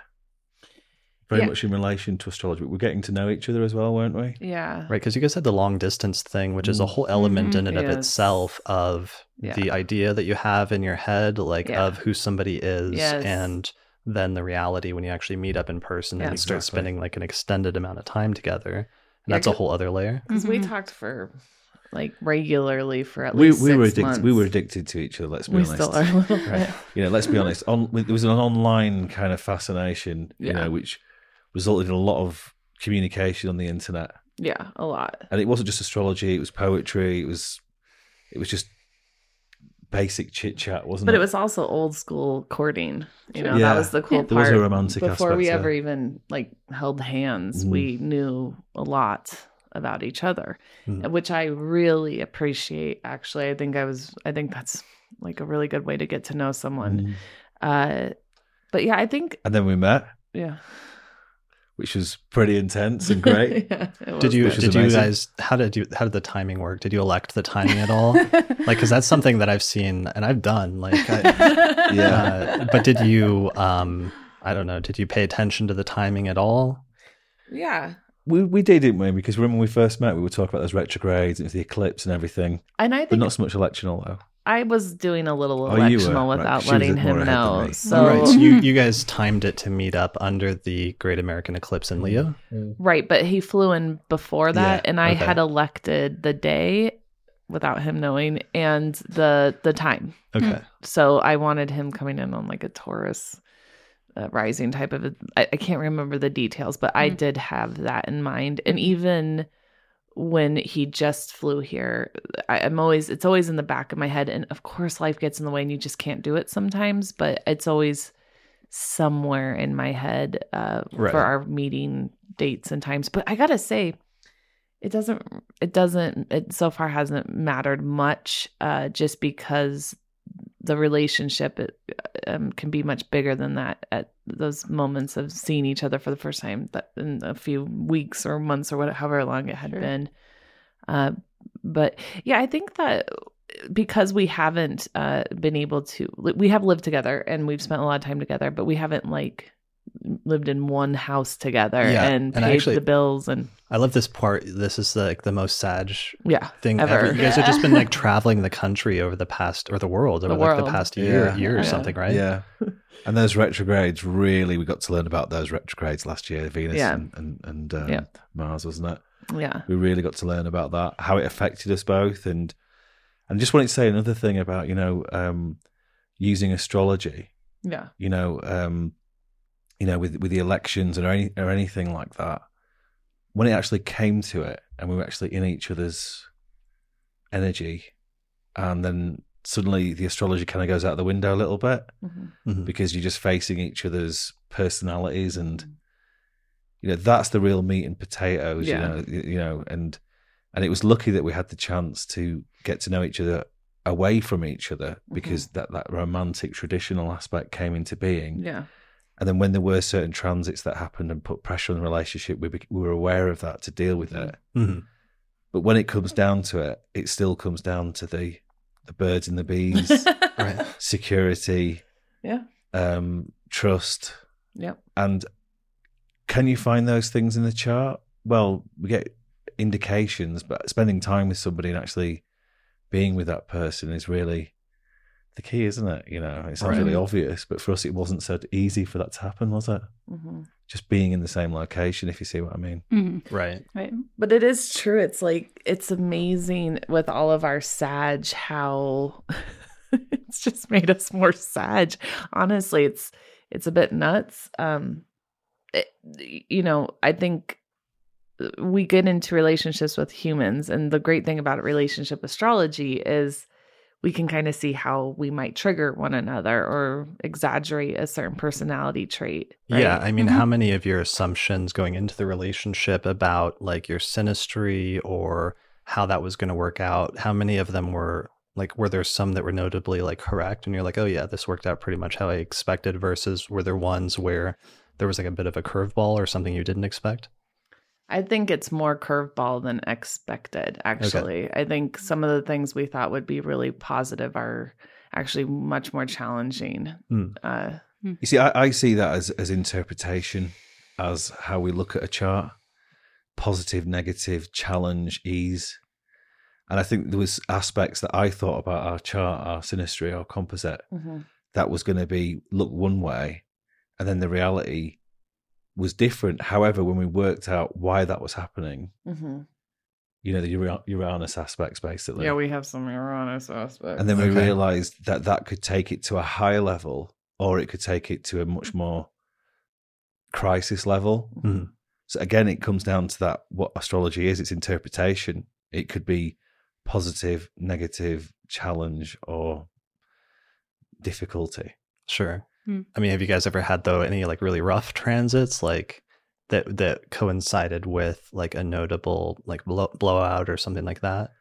Oh, those eclipses at the start of the year. Okay. uh, that was that was a challenge. the challenge. Mars wasn't it? retrograde. The retrograde. when uh, we were in Egypt, uh, the Venus retrograde when we were traveling America. I mean, yeah, it's and because we have the same chart, it's very potent, Mhm. right? Mhm. So, uh, I mean, one of the questions is, does that help though? Because I think one of the things that was surprising to me is that the answer is not always as much as you think it is. Like knowing the Yeah. transits Mhm. doesn't always remove the issue or doesn't Yeah. mean you can Right. solve the issue. The issue is just there and the astrology happens to be reflecting it. Right. Mhm. And you can both be like, well, that's great. But Yeah. now we still have to work out the have to deal- issue. and that's Right. exactly. Exactly. I actually think that the knowing the transits has saved our asses on many occasions because it helps us as at least recognize that Totally. this is happening this is for a reason there's a Mhm. reason we're we're triggering each other this way or there's a reason this is being activated in us right Mhm. now Mhm. but it doesn't help us actually deal with it Mhm. right, Right. Like because it's not like a magic wand. no Like you still have to solve it. You're, it's more like you're just it. identifying the problem. Exactly. Which is Yeah. the same issue, honestly, that you run into with clients is that occasionally you'll have somebody that, that wants to be a client or comes to you as a client who thinks that astrology is just like magic and it's going to Mhm. solve all their problems. But oftentimes, what you're doing is sometimes describing them or telling them things about their life up till now or about their present that they already kind of know Mhm. just Mhm. because the astrology is just reflecting that and that's not necessarily inherently as like magically useful as as some people might assume Mhm. Right. Right. Yeah, it's like it's it's still something to be like, wow, this matches the energy of the moment in Mhm. some way, whether it's that's you know um, just current transits in the world or current transits to Mhm. each other's charts or things like that. Um, Mhm. But yeah, you still have to do something about it. Well, and I work Exactly. with uh, psychotherapists like all over the country, so I co-treat with clients. So I always, I always, when I see a client, I encourage them to seek further therapies based on my assessment of their chart, uh, based on just the the different psychological practices that exist. And one of my therapists I work with most frequently, she calls me the validation therapy. Mm. So somebody's going through a very difficult time. She says, "Go see Eugenia, and you will actually learn that th- there's a reason this is happening." And sometimes that's all you need from astrology. Oh, there's a reason. Like, I Hmm. mean, I've I've had clients come to me who have just lived through like those those experiences where you just don't you don't even want to hear about it because it's so tragic to even know someone has had to go through these experiences Mhm. and they'll come see me oftentimes through a, a therapist referral and i'll say well yeah let's let's take a real good look at this Mhm. transit or this Mhm. progression or whatever it might be this is actually I, I promise you at some point you're going to recognize why this is happening Mm. and you'll somewhere find an ounce of gratitude for it that the heavens above are are guiding you that they you know they're for you they're with you. And uh um, so yeah so i think of it as validation therapy astrology in a lot of but yeah it doesn't actually give us like it won't like come in and mediate a fight Yeah, yeah. Well, and I know that we've talked about that issue, right? I didn't know if you wanted to what part just the you know if the astrology is correlating with like a certain conflict or something like that how much do you put it on the astrology of the moment versus like no this is really a thing that i'm mad at you Right. about you know Yeah, we have- we have debates Yeah. about that like if one of us is having like a mars transit and happens to be like particularly irritable that day and it sparks an argument like how much is the astrology just like um reflecting that like you didn't get enough sleep that night and you're more irritable Mhm. and that's it you just need to like get through that period versus how much um, is it more causal? How much is it like you're having this transit and that's part of maybe not the only reason but a contributing cause to irritability in some sense so that we need to be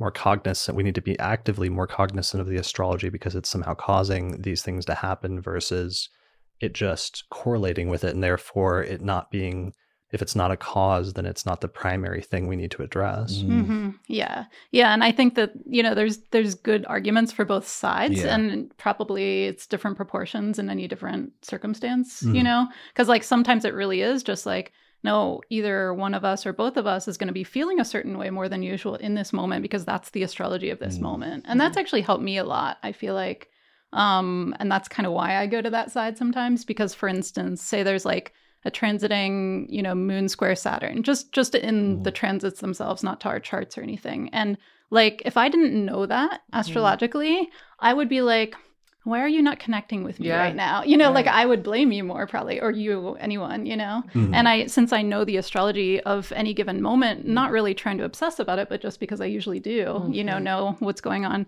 then I am just like, okay, that's what the moment is right now, you know. And I think that actually like takes away from like fights that could happen, Mhm. you Yeah. know. I mean, I and I definitely agree with that. I can see that. There's also a flip side, which Mhm.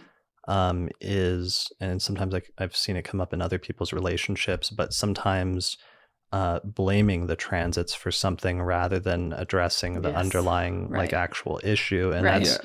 the danger that I worry about with a more causal approach to astrology is that sometimes it might lead you more to focus too much on the astrology Mhm. rather than Mhm. like whatever the issue is at hand. Right. Absolutely. And like think you don't actually have to work out the specific issue Mm-hmm. between you as individuals because you can put it off on the astrology. Right. Totally. Yeah. Totally. Whether that's like in your charts or or otherwise. Yeah. Mhm. that's one of i think probably one of the most like te- like you're on the edge with that one all the time You know, yeah, but in your chart, Yeah, I think, like I say, if yeah. you're tr- trying to make things fit, or you're overcompensating by the knowledge that one may have, rather than like I say, dealing with the the issue, which is the opportunity in relationships to expand or not. Mhm. I think all of that um, is the danger, you know, Mhm. of, of dating an astrologer in the sense that um, it could be very commonsensical. You know, you're in a relationship with somebody, something happens, and you just have a, a fight, or you make love, or do whatever you know to get over that, whatever it is that you just it's just happened. But if you start intellectualizing it, hmm yeah. there's a real danger because you're not you're going to keep coming up with that problem again and again, And there's Sure. also when you potentially. when Mhm, you know mhm. things are coming like a mars retrograde it's it really for it it puts everything a bit more on edge than for couples who don't know that's happening right now because you're aware oh, there's a, a a venus retrograde right now or Mhm. mercury retrograde Mm. or an eclipse and so that's one of the reasons i try not to look at transits I, which is impossible because this is what i do for a living but because I'm a big believer of like co-creating our reality Mhm. right and I, I don't necessarily believe that we have free will. I kind of think, based on what we've learned as astrologers and just watching people's charts all day long, I think there's a, a plan, some magic, divine, godlike plan. I don't know how, or I, that's the faith in astrology. Some something put this together, Hmm. and whatever put this together was a brilliant, brilliant architect of reality. But I also believe in our co-creation with the gods above, with our experience, and because I'm a big fan of neurology and neuroscience, I know how the brain works. And when we put ideas into the brain, our brain starts to believe it also. And so there are there are elements. So for example, one of the examples I use just with clients is and when our parents say to a child, you are ugly, you are ugly, the brain starts to believe that, Mhm. right? And it's not true. Right? It we get to actually believe what we want. And so when I look at transits, especially in the relationship, how much of it is me a- assuming we're going to have that challenge because of that transit Sure. versus you know like like like Tareck's saying maybe people who don't understand astrology they just kind of like have a, a tiff when Mars is like on their sun that day and they just laugh through it and just like make their way through it whereas an astrologer couple says you have Mars on your sun right now like you're really activating me and I can feel your energy and Mm. and I think that that is the constant walk of the blessing and the curse of understanding this information for Mhm. our personal lives and then exponentially with our partners who also understand astrology is how much do we uh, place our energy towards trying to figure out what this is going to look like versus Mhm. just being in the moment Yeah. Sure. Right. Yeah. You I know? think, yeah, that's definitely like a core issue, I think. core issue Because you bring up, yeah, and the, and the underlying issue there is the danger of creating the situation that you think you're seeing in the astrology or the person, um, yeah, just like accidentally creating something because they're paying attention to the astrology too Mhm. much. Let's Yeah. say. Mm-hmm. I'm trying to think of the keyword for that. There's some specific like self fulfilling prophecy. yeah, Exactly. self-fulfilling Yeah. prophecy, but Right. like instead like doing it in your relationship Right. um, and that's Mhm. something you definitely want to avoid and that's sometimes a good reason not to look at the astrology but instead to just do the relationship Right. Well, I mean, I think also one of the things that if you're in a relationship using astrology, whether it's one of you or both of you over a long enough period of time, you see that you can still actually be surprised Oh, by how things turn out, even if you can see all the symbolism and generally understand all the symbolism. And so that's, I think, been interesting to me over time because I think I worried more with the Mhm. astrology before, Mhm. you Yeah. know, like in earlier years. And you know, I can't say I never worry about things now, but it's just more like I've seen enough instances at this point, you know, in either of our or both of our charts where it's like, oh, I thought that was going to go a certain way, but it went slightly different than that. Mhm. And, you know, and after, you know, a period of time of seeing that, it's like, okay, well, you don't need to obsess about the astrology. Yeah. Yeah. I just wanted to say, uh, as a bit of an example, um, when we were thinking about a significant date, I mean, we definitely should have come to you two, by the way. Just heads up there, everyone. that's true You know, we made a big disagree. mistake there. yeah Um, but we were just trying our best to kind of like come up with a date. And then that turned into a bit of a nightmare for oh, us. Oh, it to, really, Oh yeah, really did. disagreeing about, elec- About electional dates or like right. transits or like when Yeah. to do or initiate. Especially. Yeah. for big Okay. commitments. That's So- a Yeah. great one. it Yeah, yeah. really Like messed yeah, us up. we Yeah. haven't dealt with this yet, but one I could imagine would be a nightmare, and I've seen in other astrological couples, although it wasn't that bad in those instances, but I could see it being is like picking a marriage date. Yeah, picking Like- a wedding date for Yeah. yourself. Yeah, or an electional, Oh, Yeah, especially if you had different approaches. Like if you're using yeah that would different be. different house systems or different rulerships or sidereal versus tropical, Right. and then you've got to try to pick a date. Yeah. That would be rough. No, that would be obnoxious. Yeah. I'm glad that we don't have different electional approaches. I mean, Yeah. or, or So- that's So, so going to a third party, for example, astrologer or whatever, is useful for any couple. hmm You know, because Yeah. you can try work things out yourself. You, you know, you, you could you could have a master's, let's say psychotherapy, whatever. I have a master's in in this, and we get together. We think we've got it all worked out, but emotions and all these sorts of things and different perspectives can can really become, you know, make one quite retarded, really, in terms of making obvious decisions. Yep. And we we definitely came across that Yeah. at one time like a perception of, of Neptune or, or, or Pisces Yeah. and Venus, your perception from my perception was very different. And then we, what we ended up doing is learning about the differences hmm of those, um, you know, interpreting those symbols and, and those uh, ideas. Right. But then time goes by. Yeah. right. So that that's a danger, you know, with um, two huge. two astrologers who might have who might be you know one might be more interested in the grounded aspects of astrology like you know let's say capricorn or virgo the other person might be a bit more Mhm. romantic orientated a bit more interested in pisces and Hmm. sag Right. if you see what i mean Yeah, Mhm. definitely. And not Mhm. just your own like interpretations in general, but how Mhm. your own chart even might color what you're drawn to or how you interpret certain things and the in astrology. And then the conflict of choosing a date, like such an important one on those conflicts, is very challenging. Right. And just as a side note, we were actually at my cousin's wedding last fall, and they couldn't have picked a better date. Yeah. Mhm. And, they, had didn't no try. idea. Yeah, that happens. no understanding Venus at the midheaven, like yeah, it was like yeah, yeah. perfection. Right. No idea. Yeah, that happens sometimes without Yeah, intentional because election. love- It was love- like no. love the universe Mhm. synchronicity just common sense will provide the answers Mhm, and that's sometimes where it becomes detrimental mhm. it shouldn't be Sure. but emotions and um, perspectives and, and also conditioning from the past of Yeah. experiences may skew a very obvious common sense decision Yeah. hmm mhm. right. Sure. yeah that's definitely a big i mean that's just an issue in general in terms of like when to try to use astrology to control or like manipulate the outcome of things of the future versus when to just let nature take its course and Yeah. that's Mhm. one of the core hardest probably long standing debates in astrology in general probably subtly because that's just tied back into like the whole fate free will thing Yep. Right. but that's a perfect other example of a manifestation of it hmm Mhm. Yeah. Yeah. Well, and you can see, I mean, this is kind of just a side note, but you can see in this entire like meta discussion of like this this whole enterprise is not for everyone, you know?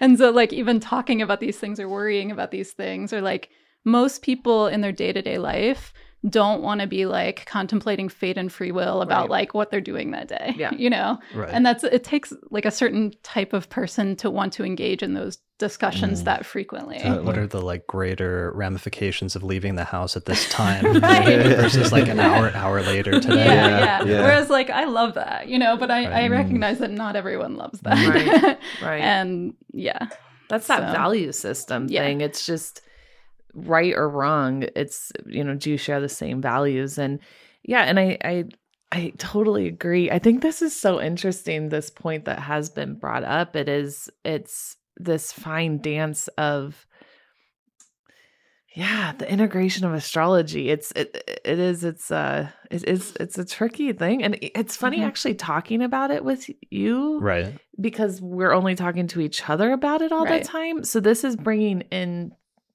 bringing to light some kind of, because we're so insular, Mhm, right? sure. right Because we can't Yeah. really t- like. I have, Yeah. I'm lucky. I have friends who speak this language, so that's I get other outlets for this. Uh, just my own personal experience of astrology, but at the same time, it now that I'm, we're stepping back and looking at it, it's kind of actually revealing to me, wow, huh, this plays a massive part in our life, you know, Right. because you forget, oh yeah, people don't live like that. Yeah, Right, it's right. things that you take for granted, and it's only once you step outside of it or start Yeah. realizing how it could have gone a different way, or how somebody else's life is different, that you realize what the uniqueness is of the situation that you're in. Yeah. yeah. I, I think mm. I actually had that realization again recently when we were doing some whether to elect certain things, setting up our new apartment. And it's like, if i- either of us like thought this was super weird, like this would not work. Mhm. right like we wanted to like we were gonna do like this showing for the apartment and we were like if we could just delay it by 10 minutes we could get this other rising sun and we're like okay Yeah. you you say that you have to go back to the house and like we will delay it by 10 minutes before walking in the door right. and we're both paying attention to the time as we walk in Yeah, and I could But, just see like someone else who's not involved in any of these things, Yeah, just being just- like, "You are a crazy person, and Yeah, we're not you're moving right. in together." Yeah. you know. Yeah. So I mean that would be really tough, and I just keep coming back to that statement that that would be really tough because that's all I can think. But there's a lot of people that find themselves in that. So I'm trying to think of uh, because I don't want to point too bleak of a Yeah. scenario, and this is something that mm-hmm. Leisa and I talked about beforehand. Is we were a little nervous about doing this because we're so we're presenting a certain perspective because Right. both both couples are astrologers dating other astrologers or being in long-term relationships and so we're obviously very pro that and for each of us especially since we're professional astrologers this is more of like ideal scenario for us but i don't want there i know there's sometimes like people that listen to the podcast who are astrologers themselves but their spouse isn't but they still like play it in the car and their spouse spouse for example ends up hearing you know large mm-hmm. large parts of the podcast so i do not want to Freaking- kids, I've had kids come up to me like, "Oh my god, you're so cool!" I'm like, "What? right It's mom's car." Um, but I, I don't want to paint a bleak scenario and say that it's like not possible to have a stable long term relationship with an astrologer or for that to still be a good, permanent, supportive, and like great relationship if you don't aren't both there. Mhm. Um, because I do think it's possible. I just think um, having some flexibility and some understanding and some openness to um, trying to see where the pers- other person is coming from and trying to be considerate of that, not just for the non-astrologer partner towards the astrologer doing all this crazy stuff with electional astrology, but also for the astrologer towards their non-astrologer partner to try to be understanding of. And even though like astrologers sometimes fall into the it's not a trap, but it's something we all do of just taking for granted that the way that your life is and what your belief system is is the same for everybody Mhm. instead of like stepping outside of yourself and realizing that it looks it could look a little bit weird or it could look different for somebody else Mhm. and especially if you have a partner that's coming from that perspective to be try to be understanding of that Mm-hmm.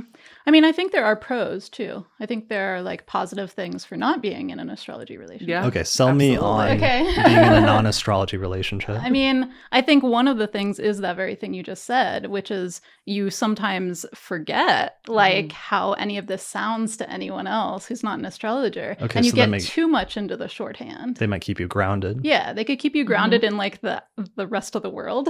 all right um, i like that so this is like top top top top five reasons to not date an astrologer right, right. Now that we've- where we're going with this yeah. I mean, yeah. So I think, you know, just keeping you kind of uh, remembering what it's like to talk about not just um, to talk about astrology with people who aren't astrologers so you don't like get too much in your shorthand um, but i think also be, being reminded that there are other ways to other lenses through which to view the world and astrology is not the only like one true lens and it is like a very perceptive lens but it's Mhm. certainly not the only one Mm-hmm. um, and I've had that. I, I had a family member tell me that once, which was like, yeah, that's a good lens. You know, and it's like reminding Mm. that there are other lenses through which you can think about the world and you don't have to stick to just this one. So I think that's actually really useful. yeah a lens or like a tool Yeah. and that there might be other tools for looking at the world i mean even other like metaphysical tools like tarot Mhm. like i could imagine like an astrologer dating like somebody that does tarot Mhm. and the differences in their approaches to some extent uh, not being necessarily the same hmm Mm, Yeah. That would work. Yeah. So I think, um, yeah, just keeping you connected to the rest of the world in a variety of ways is like a big pro. okay Yeah. can we come up with like four more Some so other we ones? like I would say decision making because his I pros, think is this pros for being an in an astrology relationship? not being oh, not to being- being in a decision-making. relationship Yeah, with okay. someone who's not an astrologer. Okay, decision making. Yeah, for the on. astrologer, like the the benefits of an astrologer, hardcore astrology, let's say believer, quote unquote, being in a relationship with a non-astrologer. I think decisions like we just actually had an experience just a couple days ago and we were about to make a pretty big decision and we were referencing, well, Mercury is at 29 degrees of Pisces. So this is like we either need to make, you know, this decision or this decision. And somebody who they would go with maybe more of their gut, Mhm. right? They would take Mhm. it. I think that it can get so heady astrology Mhm. That it takes it out of the gut it takes it out of the ground it takes it out of the just the intuitive knowing or just listening to ourselves. And Mhm.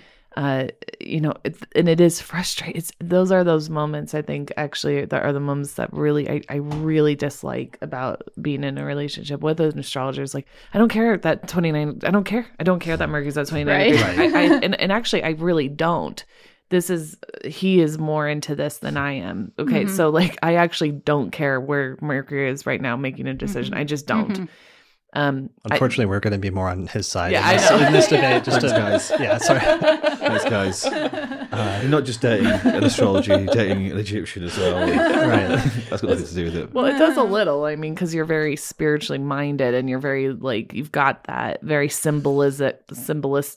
Well, it's just it's a, it's a case and- of how you interpret astrology. You know, for you, it's like if if you're not happy or you are happy, the astrology's not as important. Maybe is that what you mean? Well, and I, I didn't mean to like cut you off or, or diminish what you're saying because I, you know, what the point you're making is actually really good that astrologers could be like paralyzed by Yeah. Yeah. the astrology. Like Yeah. if we're both like we can't find an electional date Yeah. and you know we need to Yeah. do something important and we put it off or put off something where if we're dating a non-astrologer, they would be like, we have to do this. now." Yeah, let's yeah, get on with exactly. this now. Yeah. Yeah, totally. Like you. like even the fact that we waited so like sometimes I think about how long we waited to meet for the first time Sure. and I want to hit my head, you know. We were waiting. We're like, we have to be together at the Great American Solar Eclipse in Leo because you know it's like it is happening. crazy. Right. Like it's like we should Yeah. have met months Yeah. before we did, Mhm. Yeah. and we were just sitting there waiting to meet each other. The ticket had been bought, so it wasn't like we were going to change. It was cool that we could. We didn't even like go see it. We were, you know, we saw it from Colorado, but and so you Uh, know, what, what what were you doing exactly? Uh, we were hanging out. okay, yeah. We're doing okay. You've seen it. You've seen a movie or something during the eclipse. Okay. you know but but it's like it is it's like and, and the, there have been too many too many moments i think like like this electional idea we should have done something we should have made a big decision t- Co- two common years ago because common sense said go do Mm, that that's mhm. obvious everything is laid out for you to go do that and i was like oh but there's too much in pisces right now that was me you know Mm. like Sure. wow Mhm. I- we- Yeah. we kick each other for those moments sometimes. Like, why were we paying attention to that more than what we knew? Sure. So that is the struggle, and that's Yeah. fine. That will be a struggle because then let's say let's go back on the other side. So now we're like making astrologers sound neurotic, but then the, the other side of that, of course, is like um, if you weren't paying attention at all and like you just met up under or or you did something important and decided to like run off to Vegas and get married and like Mars and Venus and Pluto and like 20 asteroids were all conjunct at like the same degree on that day and Mhm. that just from a generic perspective let's say was would not be like the ideal situation for like a long-term partnership that you mm-hmm. want to last for many years Right. or whatever that looks like from whatever perspective we're talking about Right. Yeah. And it is, it's, it's, it's a, the chicken or the egg uh, conversation. It's, it's the deep philosophy of being an astrologer, which if you're drawn to astrology, you're a deep philosopher. This is the nature of people drawn to this, especially as a profession. Uh, but yeah, it is. It's well, if we had chose that date, would, could Mhm. we have worked through the challenges of those? right or would it completely destroyed us Mm. or you know it, and, it- and you'll Right. never know Right. And were you supposed to get married at that certain time Yeah. versus another? If you just went and did it, you know, was that part of the plan for it to be a difficult relationship, you Mm. know, and you get something from that or whatever? Sure. But yeah, that's a whole meta issue. I mean, sometimes yeah. that's an issue in and of itself when you s- when the relationship starts at the beginning, you see the charts and you see some of the difficulties and you have to make the decision should I Mhm. do this and am I willing to sign up for what that entails. yeah, should I even right. date this person? Yeah, exactly. Yeah. From the synastry or composite Totally. or whatever. Yeah. Absolutely. which is like can go either way in terms of like um no that's not a valid thing to do that you should be open to whatever the relationship is and not let the astrology preclude some experience versus on the other side of the spectrum sometimes the astrology just says exactly what it is and you knew ahead of time and walked into knowing it. like a disaster Mhm. and um, yeah i've been on like both sides of that Mhm. of like walking Mhm. into the relationship knowing pretty well and the astrology just like because sometimes one of the issues astrologers run into is seeing the astrology but wanting it to be other than it is Right. Mhm. Yeah. so like maybe seeing that the astrology is not really good but like in their heart at the time really wishing that this could work out and trying to make it work um, and keeping trying to make it work even if it's not Mhm. um, Mhm. sometimes that can be something that astrologers run into is you know trying to ignore the astrology but still somehow having it work out that way Right. And similarly, I mean, like seeing either through your disparate birth charts or seeing any timing coming up in e- either of your charts, like thinking maybe this won't last for very long. And so is that a reason to not do it? Or Mm. is it is it just go ahead knowing that? You know, that's Yeah. like a kind of corollary issue. Like just seeing any of those things up front in the beginning of a relationship. right Yeah. Well, and that kind of I think brings another point why it's would be advantageous to not be with an astrologer is when you're looking at the other's chart, you're I think at the end of the day, all we have I think to me, the greatest power of astrology is learning our chart and learning to embody it and embody ourselves and our own knowing. And when the other person isn't in, um, injecting ideas about who you are from their interpretation, you're getting to know your chart more. And so, for example, if um, say your partner who doesn't know anything about astrology it has is having a Mars transit, you know, and they're very aggravated right now, or um, you know, I, like I have an example of a gal. She kind of understands um, Uranus. Her husband's been going, you know, he's ended his Uranus uh, opposition, but she knew that it was a passing thing for him, Mhm. and she could really embody what she was needing to learn from it on her own terms, from her own chart. That it, yes, he's going through these things, but she can't dialogue that with him. So I'm just going to instead see why is he my partner? Like why what is it that I'm needing to learn right now from him being in my my my life and my energy field and kind of taking it into your own experience of how can I be a better partner? How can I be a better human? Just only having this information in my own guidance getting through life. This Mhm. is my way to understand myself better Right. Mhm. not to understand you better necessarily Mhm. or us better. Just Sure. this is about uh, me becoming the best me I can be or something. Mm. I I don't know if that made any sense. Yeah, well, I think that's an advantage of again of having two astrologers. What's the advantage? Yeah, but also And if you're an astrologer and the other person isn't, Mhm. let's say, and we're looking at advantages of that at the moment, right? Mhm. It's, it, I think it takes a lot of responsibility for the astrologer. Let's say if they met somebody um, and they looked at the chart and it was like, wow, we're like really compatible. This is this is i- i- incredible. If you start basing assumptions that they're gonna suddenly come running to your door because they might think no, they, they don't know who you are. They haven't even worked that out yet. Mhm. Right. I think it might make the astrologer, in terms of the advantage of learning this, maybe more tolerant to that, or give them an advantage in sense of, well, I've still got to do the dance of, of Mhm. love and, and relationship, but maybe I can see, be more empathetic, basically, you know, to the other in terms of, or looking at the signs of whether it's going to work or not. Hmm. I think that's definitely an advantage. If you saw something that wasn't compatible and then you know you start just testing the relationship like you would do in any relationship getting to know somebody Mhm. and straight away it becomes obvious um, whether that's not compatible or not then maybe you can be less um, you know more discerning should i say before getting into something Mm. Mhm. I don't know whether that's an advantage or not, or whether it's just the responsibility of being an astrologer. But certainly, I think if you walked into something knowing that this is going to be difficult because you're an astrologer, Mhm. you can be more discerning, can't you, from the start, in terms of. Is that what you mean? Or I mean, I think you can try, but I mean, Mm. I I tried that once. It was like an experiment where I was like, "This looks like a disaster," okay, and then I was like, "This was still this was like the last experiment I had in my like free will modern astrologer phase of like." But I'm like, no, I want to overcome this, and I will Mm. not be dominated by my stars.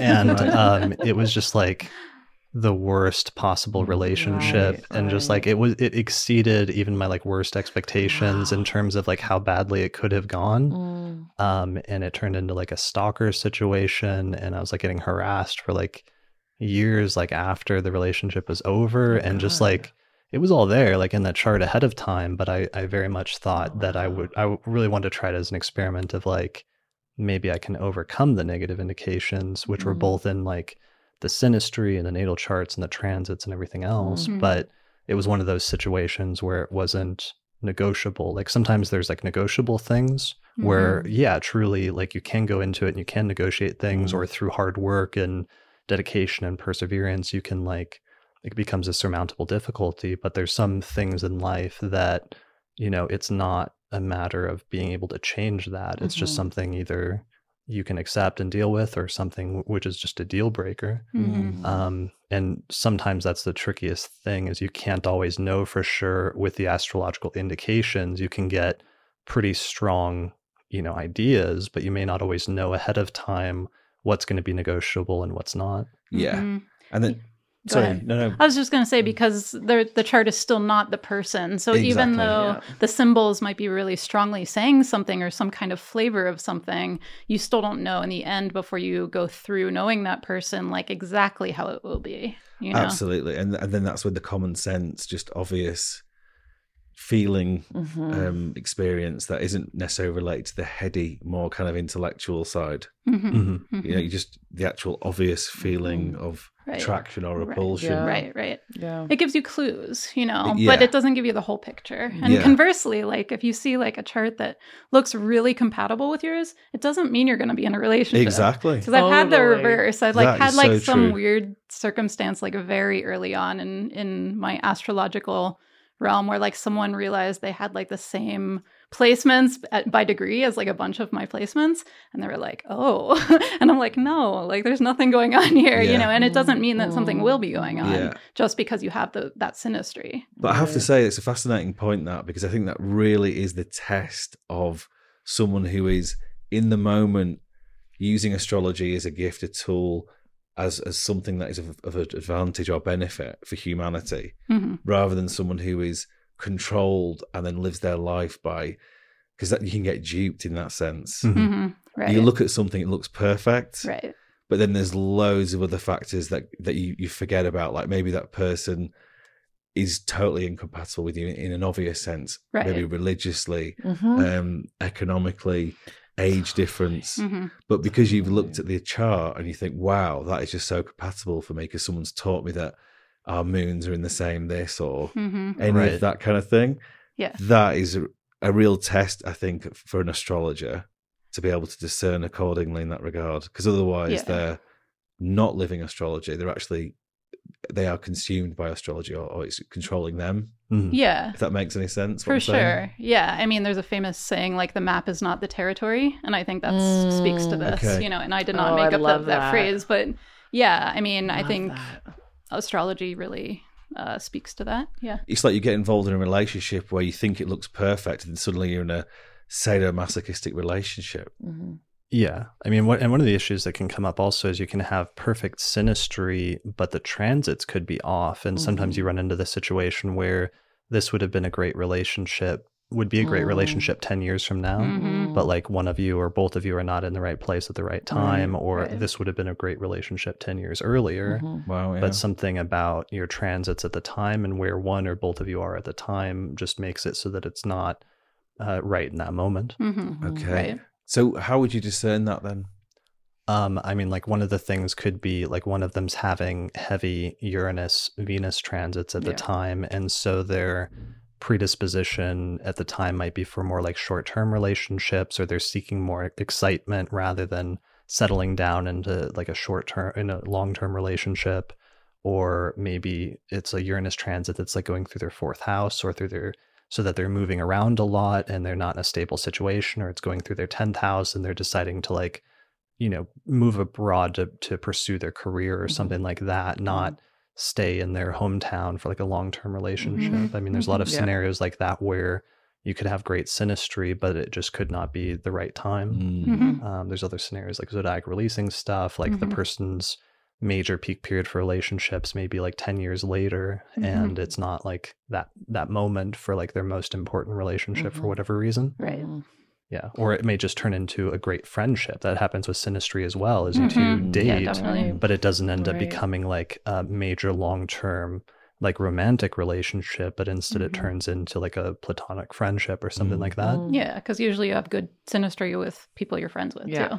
Yeah. Absolutely. And I think everything you just said there really highlights the difference between, you know, someone recognizing astrology for its benefits in terms of, you know, that that more methodical study of it than looking like, for example, let, we've all been there when we were starting off. I mean, my sun couldn't compatible with your sun. right And then obviously anyone who studies astrology knows that there is just obviously so much more than sun sign astrology. hmm But what you've just said there, it's like it makes it even deeper because somebody could look at a chart and think this is perfect.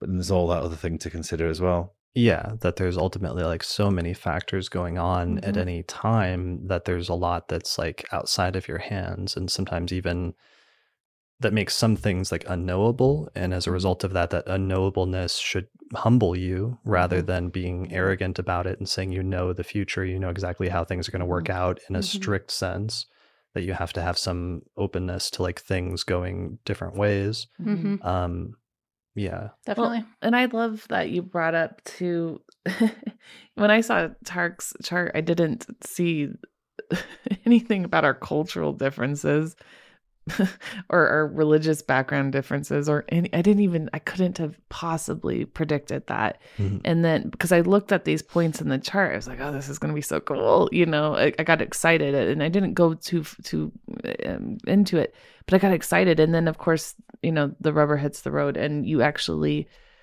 there are these nuances that just cannot be found in an astrology chart. You know, Mhm. they are, and they're challenges that again can't be defined. You, you know, you can't know someone's necessarily religious background looking at their chart or their um, cultural background or what country they're from or their ethnic background and all of these different things. And those things are profoundly effective. hmm And and not just that, you can't from an astrology chart, unless I know different unless you, you can educate me here, guys. You know, whether when you actually get together, Physically, whether that's gonna go bang right? or not. Or ugh, If you see what I mean. yeah, hmm Yeah, I mean, there's well, there's a little bit of that that you can Yeah. see in terms of like, do you guys have because there's different types of relationships that are going to have different strengths. So it's Mhm. like, do you Mhm. have a lot of strong Venus and Mars aspects in your Mhm. synastry, and so Mhm. is the like physical element going to be there, or is that going to be your primary connection, Mhm. or do you have strong like Mercury connections for like communication and the way that you guys think, or something like that, or do you have strong Sun and Moon connections for just like the emotional or underlying um, just like essence of of yourselves and and some sort of connection bet- between that. hmm Um, so there can be different levels in terms of that. And I think yeah, sometimes you can see like, well, maybe we'll get on more in this area of the relationship, but Mhm. we'll have more Mhm. difficulties or we won't connect as well in this area. But certainly you're right that w- when you actually get together, like that can really and you see how it actually works out in person that can be a different level than just the abstract like what the astrology says Definitely. Yeah, it's much more fleshed out rather than just like a single symbol. yeah Yeah. um, Literally. Yeah. Right. yeah. Lit- literally. literally. Yeah. all right that, that is the highlight that's the uh, phrase of the episode Yes, it's, re- it's real, isn't it? Unless it's on a screen. yeah But yeah, yeah. you know, there's just these very like you could call it crude or obvious aspects, you know, Mm. to the birds and the bees or just relationship or whatever kind of relationship it is. It, if you're working for somebody and they're not paying you enough, or you know, there's these kind of like deal breakers that happen in relationship, which a chart could think there's lots of compatibility, right but the actual, you know, third dimensional physical reality or Yeah. doing life together hmm you know you, you, you there might be subconscious thought patterns in the past that got nothing to do with astrology, Yeah. which create you know issues related to um, um, you know actually getting on with life, Mhm. Yeah. which you can see in the astrology to a certain extent. Mhm. But again, it's the actual communication. I think really is the key, you know, to relationship, being able to communicate and being able to just get on. You know, Mhm. um, Yeah. it's just obvious, really, isn't it, when you think about it? But we have like this tool that we are talking about now, which maybe makes us see things a bit differently. Mhm. Sure. Yeah. Yeah. All right. Um, so we're getting towards the end of this. I'm just trying to browse through our outline and through some of that. We received a bunch of great questions and comments on Twitter. So thanks to everybody who sent those in. Uh, sorry if we didn't get to all of them. I'm just trying to see if there's any other things that we wanted to touch on before we wrap it up. Um, Anything? Yeah. Um, I don't know. Did we cover all the ones that we hi- the questions that we highlighted earlier? Um, yeah, I think we honestly did. I Okay. mean, we uh, touched on. So there was uh, Alicia Yusuf who does the Water Trio podcast with Kelly. She commented that the plus of dating another astrologer is knowing each other's charts and the understanding and forbearance that can come with that. The minus is the same, but with assumptions and judgments come in, that come into play. So I think we've covered that pretty well in terms of that being, you know, some of the core struggle to some extent. Mhm. Sorry. Mhm.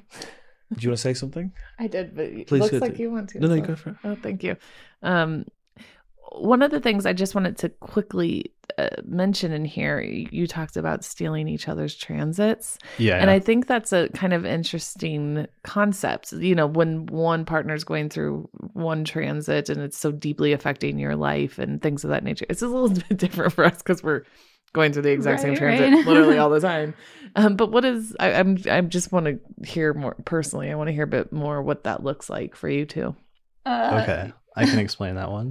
Go ahead. I mean, this was, was your observation, but I'll Yeah. explain it generally. So I had this like, um, well, Leisa was having a Jupiter transit once that was connected with her seventh house, and um, I it was going exact, and she was like waiting for some really amazing stuff to happen in her life, and then I just had this amazing month where I like discovered like the origin of I published a paper on how the four elements came to be assigned to the signs of the zodiac and I gave like the commencement speech at Kepler College and I um, ended up like on Fox News for some reason like predicting that Hillary would run in 2016 and then what's weird is thinking about that now I never made this connection I think I always also launched the podcast within a month of Mm. that transit Mhm, that's true. so I just like was Mhm. knocking it out of the park, and we realized what was happening, or Leisa realized, much to her dismay, that her seventh house Jupiter transit was manifesting in my life and like amazing stuff happening to Right. me. Right. But then she's like, "But I, I what about me? Like like, you're stealing my Jupiter Yeah, yeah. That's So the she- catchphrase. she fondly referred to that as me stealing her Jupiter Yeah. transit. Yeah. yeah, and that was before. Anyway, that was kind of like before I switched from purely modern Western Mm. astrology because Mm. that would be like it's my Jupiter transit versus more Mm. traditional would be like yeah, Right. but it's connected Right. to your seventh house. yeah, that sometimes So- the other houses are literally like the other people in your life, Yeah. and sometimes it doesn't have anything to do with you. It's just yeah. like a, a transit can be showing something that's happening in the life of somebody close to you. Yeah. Right.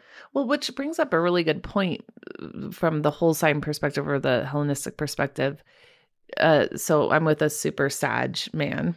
I have Sagittarius in my seventh with Jupiter, Uranus, and Neptune, and every man I have been with has been super Sag. Hmm. Maybe not by sign, maybe you know, but they all share the same characteristics, Mhm. right? They're all just like the same kind of energy. You know, I like you know foreigners and people who travel and you know love to see the world and things of that nature and so that's a really good um, thing that you kind of crossed over there is just if you are not dating an astrologer uh, look you know it, it's still the person in your life is still going to mirror your your chart Mhm. and you'll know a lot about them from your own chart you know even if you never see your partner's chart you'll probably have like a good understanding of what they'll be going through based on your chart from a hellenistic Mm, perspective mhm, Right. Yeah. which i think is really interesting anyway yeah And that's one of the coolest things I think about dating another astrologer is being able to make some of those observations and then like immediately tell the person and share that. Mhm. Because Yeah. then you're actually learning together and you're like accelerating your learning in some way. mm-hmm. Yeah, well, that's definitely happened with us.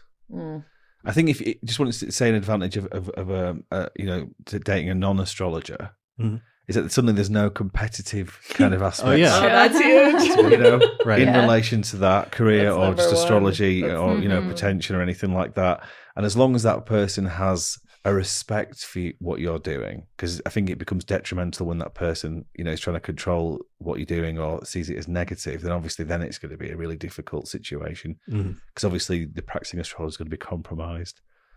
Or they're going to feel undervalued for what they're doing. So Mhm. that's just straight away not going to work. I would have thought, unlikely anyway um, or unless it's a test of integrity to keep going to educate the other to you know so they concede either way it's a challenging situation but if somebody has respect for what you're doing and yet they give you the space likewise they have their interest and you give them the space Hmm. it could work really well then Yeah, Yeah, that's a definitely. good point. Yeah. Sure. Yeah, The competition, the battling of the minds of the astrologers.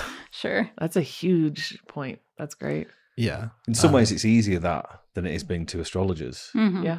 Mhm. Sure. Yeah, because if you're both in the same career field, then there's Yep. some competition just naturally. Mhm. Um, I'm reading through other questions. So Max Higley uh, on Twitter at Max Hig- Higley says, I think a good point to touch on is how astrology can negatively impact a relationship. In 2017, I dated this girl and I constantly checked her birth chart, transits, progressions, lunar returns to a point where it Mm. became obsessive and almost invasive. yeah. And that brings up a broader point I noticed because I noticed this hanging around older astrologers, like when I got to know like Rob Hand or Demetra George, is that I noticed a difference between there's some usually like there's a phase that newer astrologers go through in the first few years of their study where they're just studying astrology intensely and they know everything about their own chart and everything that's going on and they're checking it regularly. They know like all their friends and family members' chart. If they have a Mhm. partner, they know what's going on in their chart. And they're just like tracking all of that sort of obsessively, which is fine. And that's a stage everyone goes through. And it's a perfectly healthy, to some extent, stage to go through as a natural part of the process of learning astrology. But there is a point where at some point, I think that levels out a little bit. And sometimes you don't always need to know constantly like what's going on or be tracking it constantly or focusing obsessively on that. I know some of the older astrologers that I know, while they have a general idea of some of the stuff go- going that's going on, they don't obsess about their own chart or the charts of people around them necessarily in the same way as a newer astrologer would. And obviously Mhm. that that's going to vary like depending on the astrologer and from person to person. I'm sure there's different levels of intensity, but I just know that that's there's different phases in an astrologer's career and that's going to be different being in a relationship with an astrologer depending on where they're at in terms of that Mhm. their phases of that Mm, True. Yeah, I would agree with that. I mean, and then I know at certain points, like we had that discussion where, like, you felt more like that was true, that most astrologers after a while didn't focus on it as much. right And I was like, I don't think that's true for everyone, though. That's like one Mm. way you can go with it. Um, you know, because I was still looking at a lot of things more in detail. But I Right. think the difference, though, I think it's still true in general. And I think the difference is whether you switch to focusing on it as a learning tool and as more of just like a, a general part of your life with astrology versus like Mhm. obsessing in a more like ego driven fashion or in a like like neurotic or worrying fashion. Right Well, one of the things that you learn uh, becoming a psychotherapist is don't analyze the people in your life. Just don't do it. yeah, there's that too. Don't- don't do it. So Right. I was I'm I'm I feel somewhat fortunate that I've never really um dug into my family's charts. Hmm. Um Really? nor his. yeah that, that that's going to put you on as an outlier though Yeah, I am. yeah, definitely. Okay. Well, and I was seeing I clients. mean, that's fine i'm not saying there's anything wrong with it i'm just saying Mhm. that's not typical It's the for an astrologer yeah yeah. Uh, and I and one of the very first like readings I gave was to a friend, Mhm. and I will, you know, I, I've kind of I've slipped past that many times. I've I've made so and it's it, like do not like for me do not do not read your friend's charts. Period. That that is a no go, not happening for me because the imbalance becomes so great between myself and the friend because I see all this stuff and they don't see it about me. Sure. And yeah. so we, it's really, I've lost friends because of this.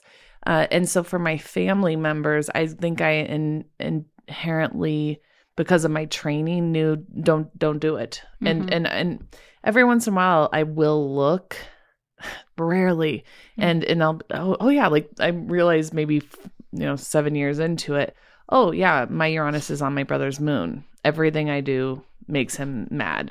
like I Mm. can't say anything right to him. Uh, and I kind of recognize that about him, but I really don't. I don't I, like. I kind of know my dad's. I know my dad's going through a nodal return right now, and so am I. But I don't want to look. I don't want to see where, what degree, how. Hmm. I just. I don't want to know. Hmm. I don't. I just don't. I want to be with my family as is, and and also, uh, I'm again between us. I'm less involved in our charts than he is because I just I want to just be with him. You know, I want to be with um, I want to, and because again I come from the psychotherapeutic background, I'm a lot more interested in his neurology and his um patterns and watching him with you know his families and his his friends and seeing how he interacts and then oh yeah and that's affecting our relationship from that so i think i just have such a unique training that has taught me don't get people Mhm. in your life involved in this stuff because Yeah. it becomes not not great sometimes I mean, the curiosity though of has never driven you to look at like your parents' charts. i've looked i've peeked at them i Okay. know their sun moon rising i, I know but i know very little I think I think to be honest though, it's like when you know you look at a chart and then it's a case of you start to form an opinion hmm because it's hard not to. So sometimes like actions can be taken. Of, well, it's a, this is pretty obvious, you know, because of you've looked at someone's chart, Right. and then you may think, you know, family included, Mhm. might come to a point where, well, I'm going to be a little bit more tolerant now at this particular time, or I'm going to maybe make a move just in case anything happens, and all that kind of aspects of responsibility in astrology you can't really ignore. Yeah. I mean, it's just like with parents and family members, for example, that's one of the weird inversions, though. And I think that's why new students oftentimes, those are some of the first charts that they'll look at because you already have an opinion. Like you've been Mhm. living with these people for your Mhm. entire life. Like your, Right. let's say, mother and father and siblings or aunts and uncles or whatever. You know them and you have already pretty formed opinions about who they are. Let's say Mhm. you're 15 or 20 or 30 years old at that point, Mm-hmm. and then you learn astrology and then all of a sudden you could look at their chart and that gives you a slightly different perspective on that person but it's one of the unique instances where you've already formed opinions and then you get to see look at it through the lens of astrology to see what that looks like Mhm. versus with new relationships it's the opposite and that's Mhm. where Right. it becomes more problematic because there is more of a danger of Mm. forming an opinion about the person based on the chart Mm. before you get to know them Sure. Mhm. Yeah. yeah Yeah, I mean, I know enough basic. Like I know, I, I don't know my dad's rising sign because of his. Um, he had, we don't know it, uh, but I, you know, I know, I know. Actually, I did a family tree of sun, moon, rising for all the way back to great grandparents Mhm. because we have times on a lot of people, and it was the same three, basically repeat, repeat through my entire family lineage. But it stopped there for me uh, Mhm. because I mean, I, that's really cool though. Like doing that kind of research or seeing that must have Yeah. informed like something about your practice and Oh. like just that that's possible. That's actually part of my data points I keep is with families charts, and it's just a Mhm. remarkable. It's remarkable. Yeah. Right. what repeats? It's Yeah. like DNA patterns and cosmic patterns are not different. Right. They just aren't. Yeah. And I don't know how, who, or why, or you know, you know. But we figured that out. Only in 1970 we figured out blood patterns are repeated. One day somebody will also be like, yeah, it repeats in the sky. But regardless, I think for me, because again of the psychoanalytical aspect of my training, I don't want to psychoanalyze my family, my friends, and uh, I, I- It's kind of like a boundary thing for me, Mhm. more Mhm. than a, a learning tool. Like my mom's an Aquarius rising, Uranus conjunct her sun, and Gemini in the fifth. I don't need to look at anything more than that because that basically says everything I need to know about.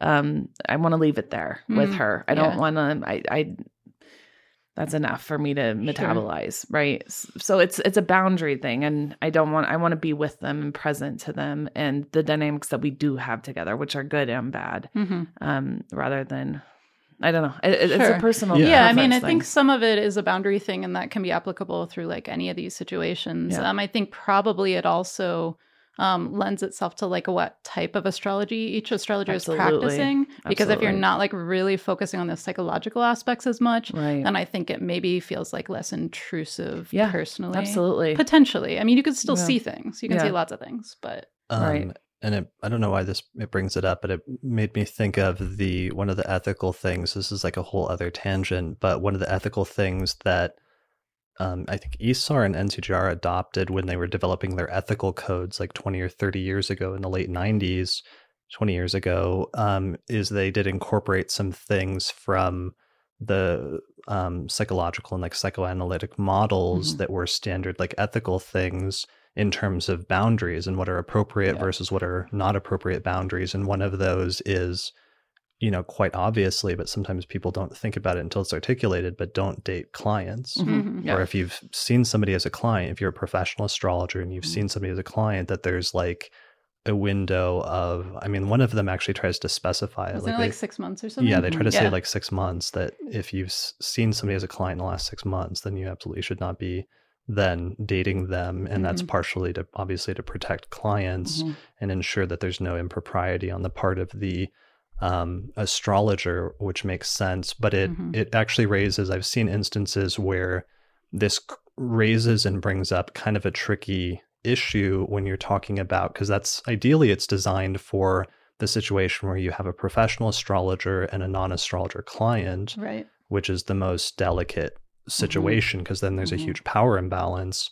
But there can sometimes be instances where you have a professional astrologer and then you have other professional Mhm. astrologers that sometimes like go around just to do consultations Right. to see how other astrologers practice. Yep. Right. And there, there's less of a power differential and there's more parity. And so there becomes Yeah. a question there of if those two professional astrologers end up dating at one point, was there some sort of ethical breach just by Mhm. virtue of the fact that at one point one of them read the other's chart Yeah. and just issues like that? hmm Yeah.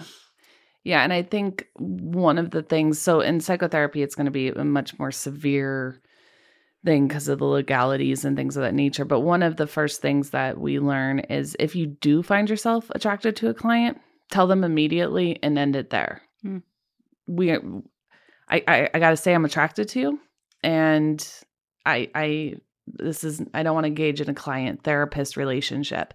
And then you can wait. I think it's much longer to date. Hmm. It's a, it might be a couple years actually, or something ridiculous like that. Mhm. But because we talk about this in psychotherapy all the time, like you, there's going to be some people who walk in your office that if you're single, Mhm. you're going to find attractive. There's and they're going to be telling you their intimate details, and so before you even start, you say, "I'm not your astrologer. I'm not your therapist. We're we can go through forward as colleagues, or in the case of two astrologers, me. I mean, we were two astrologers who met, Mhm. right? So it was." And even coming from the the psychotherapeutic background I came from, I had to think ethically about it. Like, well, he's in the community. I am an astrologer of the community, but he's also an astrologer. So I had to actually think about some of that on my end when we were starting to get to know each other. And I said Mhm. to him immediately, You're my colleague. I will never be your astrologer. You need to know that right now. And I didn't tell him because I think you're super fly. Um, because it, you know, but at the time, like when we were getting to know each other, I was very clear about that. I'm not Mhm. your teacher. I'm not your astrologer. You're my colleague, and Right. we will converse as such. yeah. Right. Yeah. And and it's a huge it's a huge piece of the conversation that we're. I, for me, that's kind of what I'm trying to bring more into astrology because I and we've talked about this before. I just know so many astrologers who have crossed boundaries uh, on many many different levels, and uh, you know we talked about it with Adam the last time we Yeah. were together. I mean, one of the things though I wanted to emphasize, I was quick to emphasize then, and I want to bring up again now is like I know that there are sometimes astrologers who can who've crossed boundaries, but for the most part, I feel like the vast, vast majority of interactions, Of yeah, between like client and astrologer, are like pretty above board. Yeah, no, I totally agree. I think I get so again because of my training it affects me a bit differently because I came from such rigorous ethics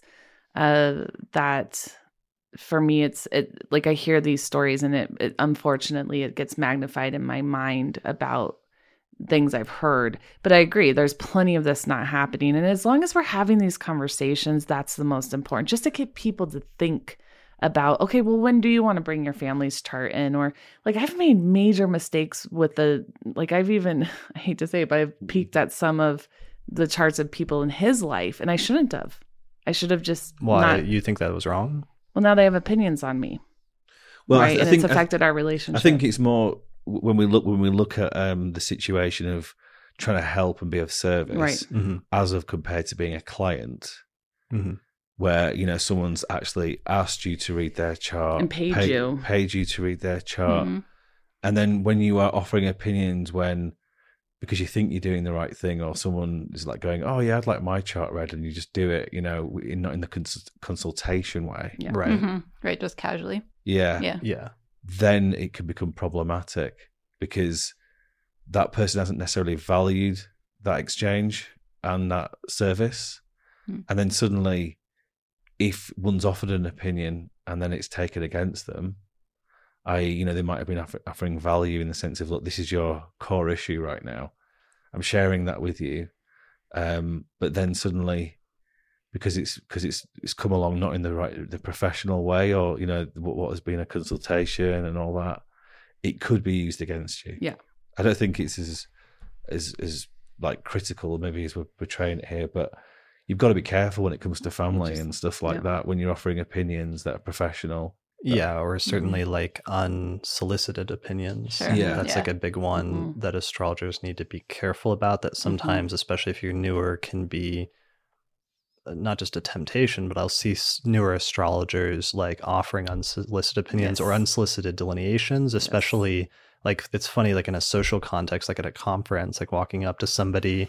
And that's such, it's like a funny thing with the podcast is occasionally, I don't even want to mention this because I want to open it up to having it like happen 20 times just to be Yeah. to mess with me at Right. NORWAC or something. But like somebody knowing just because they know your chart that they can Mhm. walk up Yeah. and like Yeah. start talking to you about it or Right. saying making statements about your life Mhm. based on it like i had somebody send me an email like that like a few months ago and i had to i actually wrote a, it was a very impressive response but it was a very curt response just being like that was a very good delineation however i did not ask you for Yeah, it you and in that's the, it in the future when you're interacting with other professional astrologers they may react more strongly if you Mhm. give an unsolicited Yes. delineation that they they didn't ask for Yes. re- Yeah. regardless of how accurate or correct it is Yeah. it's just something you don't do and that's obviously that's a, almost a whole other separate topic but it almost kind of gets tied in here because it could come up both between astrologers you know almost like psychoanalyzing each other in a relationship or an Mhm. astrologer saying things to a non-astrologer in a relationship and sometimes that's not really appropriate even if your intentions are, are good Right. absolutely Right. Yeah. Well, and it's true Mm. when you're when like when it's you know family members or friends or people close then to each other, uh, it forms an opinion then of us about them, right, and how they'll support the relationship. Uh, because well, I remember when Eugenia said this one thing, and they hang on to it. And the thing that's so powerful about us when we c- give astrological information it is grounded in something we can see. We're not just intuiting this. We just aren't. That's not Mhm. some of it, sure. But like it's pretty like clear because we've seen it repeat so many times that this so they don't understand how you saw it, where it came from, but but it it, it lands in people deeper than like a tarot reading. It just does from my experience. And so when it lands in these people who eh, are in a relationship with you that is friendship, family, or something in that closer circle, it can really, I've found it has had mostly negative impact on me with other relationships that are intimate in my life. And I, I'm at this point like, no, no, if I if I want to have lunch with you in the future, I'm not going to read your chart. Period. I will give you some maybe general, very general, loose interpretations, but I'm not going there because I've had such a negative. But you told me this one. I, I- I can't. I want to have dinner with you. I'm gonna Mm. like, how's your daughter? Mhm. I don't want to go there. I just, please, i think you know, i think you know in for res- me, yeah in in terms of responsibility in terms of you know suddenly the astrologers in the in the in the at the party you know or at the house and yeah, this is kind of like entertaining or interesting but you know generally everybody wants to get the chart read Mm. Mm. and then obviously every, then there becomes a certain caution or certain a certain degree of um, responsibility connected to how you share that information with people close in the Mm, family. yeah. hmm Yeah, I mean, I think what you seem to be getting at is like when you're you're in a sort of authority role when you're speaking as an astrologer, Yeah. and like you're trying to sort of assert that you know something that you wouldn't know otherwise, um, or you know it from at least a different angle than you wouldn't know otherwise. And so it's like, do you relate as on the same level as just as people connecting versus like, and that can be with regard to dating situations, or it can Mhm. be with regard to these Mhm. other you know family or friend situations where like do you stay in that role of like authority figure when you're like not on the clock Yes. or you're you know and that's obviously like an issue that comes up i think probably more like earlier on because you're constantly learning and you're It's really true. excited about it That's and true. so you want to talk about it all That's the time true. versus i think later and especially if people make it their profession versus their hobby which is i think a big distinction um, then there is a division between i'm on the clock and Yeah. acting as an authority figure that you asked me to be Right. versus i'm offering unsolicited opinions about your life or your Mm-hmm. personality or what have you Right. yeah Well, just really quickly, uh, before I met Tareck, I was interested in this fella and he didn't know anything about astrology. And I asked him for his birth time. And I think that's actually what had him like pull like, I, I don't, I'm, Yeah. I'm like, "Mm, you want to see it? And I pulled it up and I looked at it and I think I could feel even in him, like, this is weird. You asked Mhm. somebody else. You asked The guy I wanted to date. Mhm. Okay. And he- I, he, I was like, oh, and he's like, this, no, Yeah. uh-uh, no, I don't want you to look at me. Why? Sure. And he didn't. He was like obliging me. He's like an astrologer, but then he could see pretty quickly from my reaction that I understood who he was, yeah and there was no, there was no way there was going to be a relationship at that point because Mhm. right away it was imbalanced. sure Right? It was Yeah. just we couldn't come to this from equal playing fields um because see he was it was going to take him longer to get to know me than for Mm. me to get to know him Mm. for th- from that instance Mhm. and so and that's kind of circling back to this whole conversation to date or to not date an astrologer regardless the organic getting to know a human i think is the most important piece Yeah. with our partners with our friends even with our clients to an extent right it's okay so i see all this stuff in your chart and like how are you feeling today like Mhm. what's going on in your how are you feeling today right and and that's this thing we're trying to learn in astrology I I liked what you mentioned about humility. Mhm. I thought that was really sage a, a perspective, really, because you know we think we know a lot Yeah. about somebody else, and the chances are, having studied it for a long time, that there is a certain degree of precision. That's what makes astrology different, maybe from other esoteric arts. Um, but yeah, we don't really know. Yeah. and that's where the humility comes in. Yeah. I mean, astrology is not, it's not a crystal ball where you look into it and you see like a movie of exactly what's going to happen in the future. It's like you're working with symbolism and there's a certain abil- uh, amount of, um, what is it? interpretation Interpretation, but Mhm. also, um, not pliability, but like, um, things are a little bit flexible in terms of the interpretation of those placements so that while sometimes you can feel pretty strongly and get a pretty good um, hit about what it's going to indicate, especially if there's like multiple factors all saying the same thing. There's still a level where it's not until it happens that that you see it for sure, like play out. Yeah. And Mhm. up until that point, you've not exactly seen the future as if it's a movie. You've seen this like abstract Mhm, thing, and you're Mhm. making an inference about what's going to happen. mhm. And as a Mhm. result of that, um, that lack of omniscience, you have to adopt some level of humility. Because if you don't, if you go the other direction, which there's some like small amount of astrologers that do, you're really just kind of pretending and you're going too far about pretending as if you have these like magical powers that you don't necessarily possess Mhm. Mhm. um, like astrology is you can do a lot with astrology and you can see way more than you should be able to see Mhm. Right. and it can do things that are incredibly impressive that you know it shouldn't if it could only do like a 10% of what it can actually do then it would still be amazing but it actually goes Mhm. way way beyond that but nonetheless there's still um, limitations to it and being cognizant of that if you apply that not just to you apply that to every area as an astrologer relationships is just one of the areas where adopting some level of humility is is useful Mhm. Mhm. Well, and just a, a side note about the predictive piece, especially if you're a parent. I've All right. watched so many mothers just go way too dark, way too deep because they see their the transits coming in their children's charts. And it is, you know, we don't have children here, so we haven't that's that's a good conversation to have with people who have astrologers who have children what that's about but i've again it's just you have like faith like Mm-hmm. even if it is a hard transit coming there's a reason for it there's Mhm. a growth point from it there's Right. Like the humility that you don't know what's going to happen to your child you just Right. don't and think- worrying about it is I think that ambiguity, unknown, and humility, all these things which makes it not the gospel yeah and makes us not godlike. Yeah. It- you know, there's there's an aspect of God within all of us. We could say there's an aspect of divinity in astrology, but at the end of the day, we're human. Yeah. And that means we're prone to mistakes. Um, we all have different opinions, different conditions to make us perceive certain things differently. Some people are more learned, but then you go to a Socratean kind of aspect, we don't know anything. So, with all that in mind, why why does the playfulness suddenly become too serious Mhm. regarding looking at somebody and and, and and why does that suddenly rather than just the innocence of getting to know somebody become so complicated in this sort of intellectual postulation Mhm. and all of that discredits the beauty of this gift that we've been given really when if we could approach it with a certain degree of like say unknown humility ambiguity then it could become a much more potentially a much more integrated thing rather than something that's feared Mm-hmm. Sure. Mhm.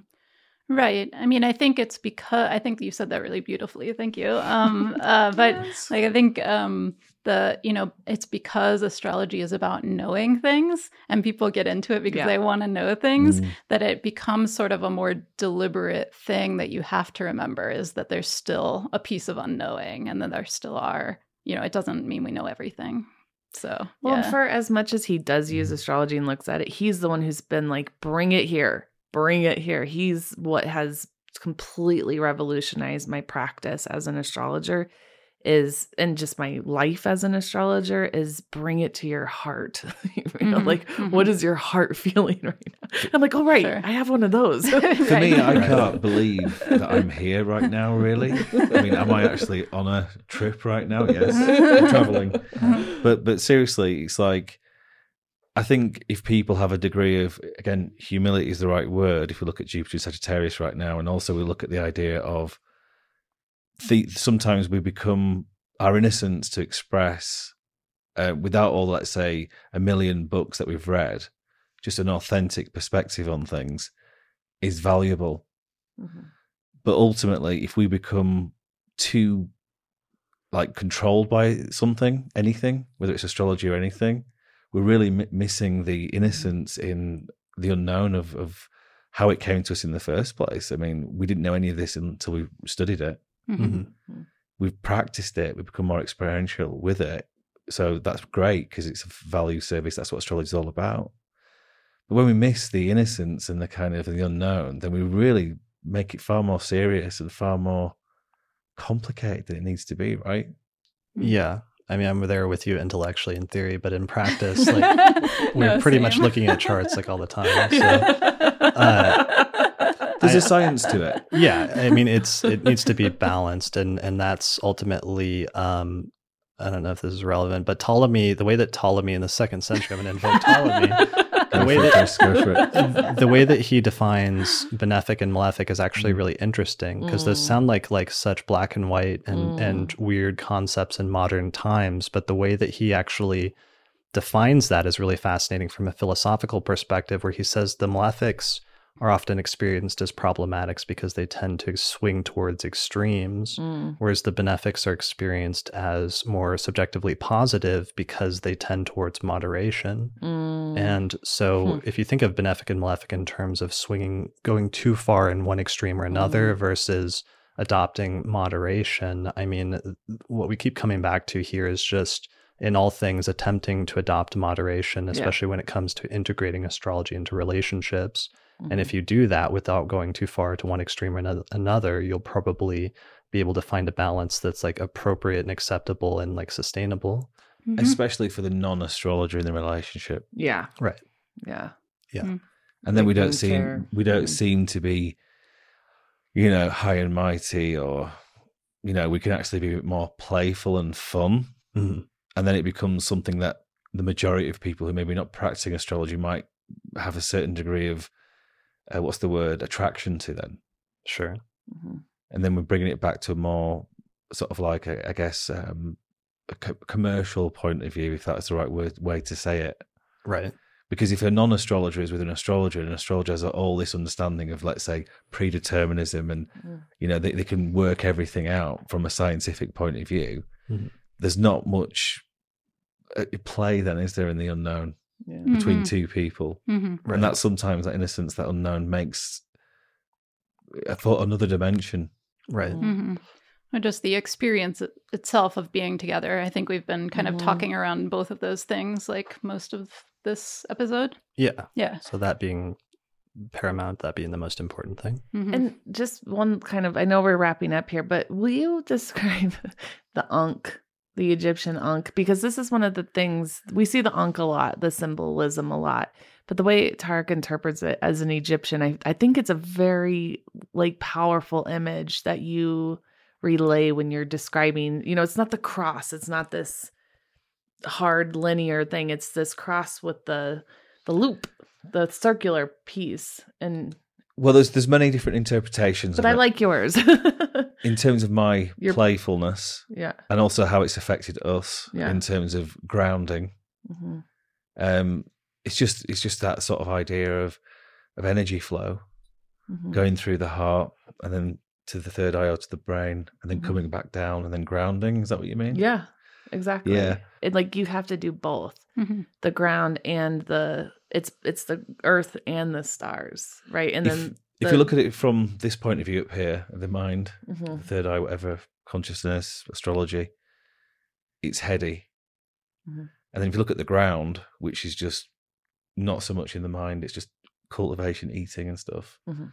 But as that movement, that play, and when it goes into the heart space, which is quite relevant to relationships, I guess. yes, If we're communicating in that sort of figure of eight or ankh sort of play and flow, then that's how we're using it as far as I'm concerned. yeah, But I, I've just people have taught those things, and there's far greater authorities on that. Not Eugenia, I like this guy. See what like if you could stick around and just tell me about stuff like that all night, like I would I'd Right? appreciate it. Yeah. it's he's a great counter vortex in the vortex of astrology, you know, and he Yeah. knows so much about it, yet somehow he's able to recognize, okay, bring it here, bring it here, bring it here, you know. So yeah, I mean that's way better than Leisa has to put up with me invoking like Ptolemy statements every every five sentences. All right, guys. I think we are at the end Yeah. of this episode. Uh, we did it, and Yeah. this was great. Thank you so much Yeah, for it was all great. joining Yeah, me. thanks for Thank you. coming. Yeah, Respect really. the bravery Mm. of us all. Right yeah, we did it. Uh, this is an experiment. This is the first four person episode in person of the Astrology Podcast. yeah, Definitely not the last. Yeah. Um, where can, uh, Eugenia, we can find out more information about you and your podcast at accessibleastrology.com? yeah, and just accessible astrology, the podcast, and on Instagram, accessible astrology. I love Instagram; it's my new thing. Yeah, you're really good at it too. I love, yeah, I love I'm your like, post. This is my new favorite thing. Right. yeah. So And Tareck, where can people find out more information about you? Um, I'm a bit underground at the moment, so you'd have to dig deep to find me. Okay. Um, I mean, I do have an email if you want to speak to me, I suppose. Yeah, sure. Um, Tareck G, which is T A R E C K G at gmail.com. But ultimately, I'm I'm enjoying not being in, in any kind of limelight at the moment, to be honest with you. Okay. Um, I'm happy to talk to people, and if it's been of service, then that's that's the reason why I'm here right now. Yeah. Um, but yeah, I mean, I, I do intend to probably get myself out there, and doing the talk last week was very was a good idea, wasn't it? To Yeah. do that. It was a good talk. You should do more of them. And you've made appearances on the Accessible Astrology podcast, right? yeah, Yeah, yeah, Quite a which have few. been which have been well received, and it's been Yeah. good, hasn't it? We've Yeah. enjoyed it. Yeah. Um, but yeah, no, I do intend to be um, doing more in the very near future. Good. And shall I let you know? Mhm. Awesome. Yeah, Yeah, please let us know. Mhm. Uh, Leisa, where can people find out more? yeah, just you? leisaschaim.com. Um, look for the written, it's uh, not phonetic, so just look for the printed version or I can spell it. yeah, I will put a link a link in the description below this video and on the description page uh, for this episode on the astrologypodcast.com. Mhm. Uh, and as always, you can find me at theastrologypodcast.com. So thanks to all of the patrons who supported the production of this episode and helped us create this awesome studio, which we're finally getting some use out of. Yeah. Um, this is pretty exciting. Yeah. It is. It's awesome. Mhm. Gorgeous. Yeah, so hopefully we'll be back again. Uh, so you can find out more information or sign up for the podcast at theastrologypodcast.com slash subscribe. Otherwise, we'll be back again for episode uh, 202 sometime next week. Mhm. All right. Thanks All everyone for watching. Thank you. Thank, Thank you.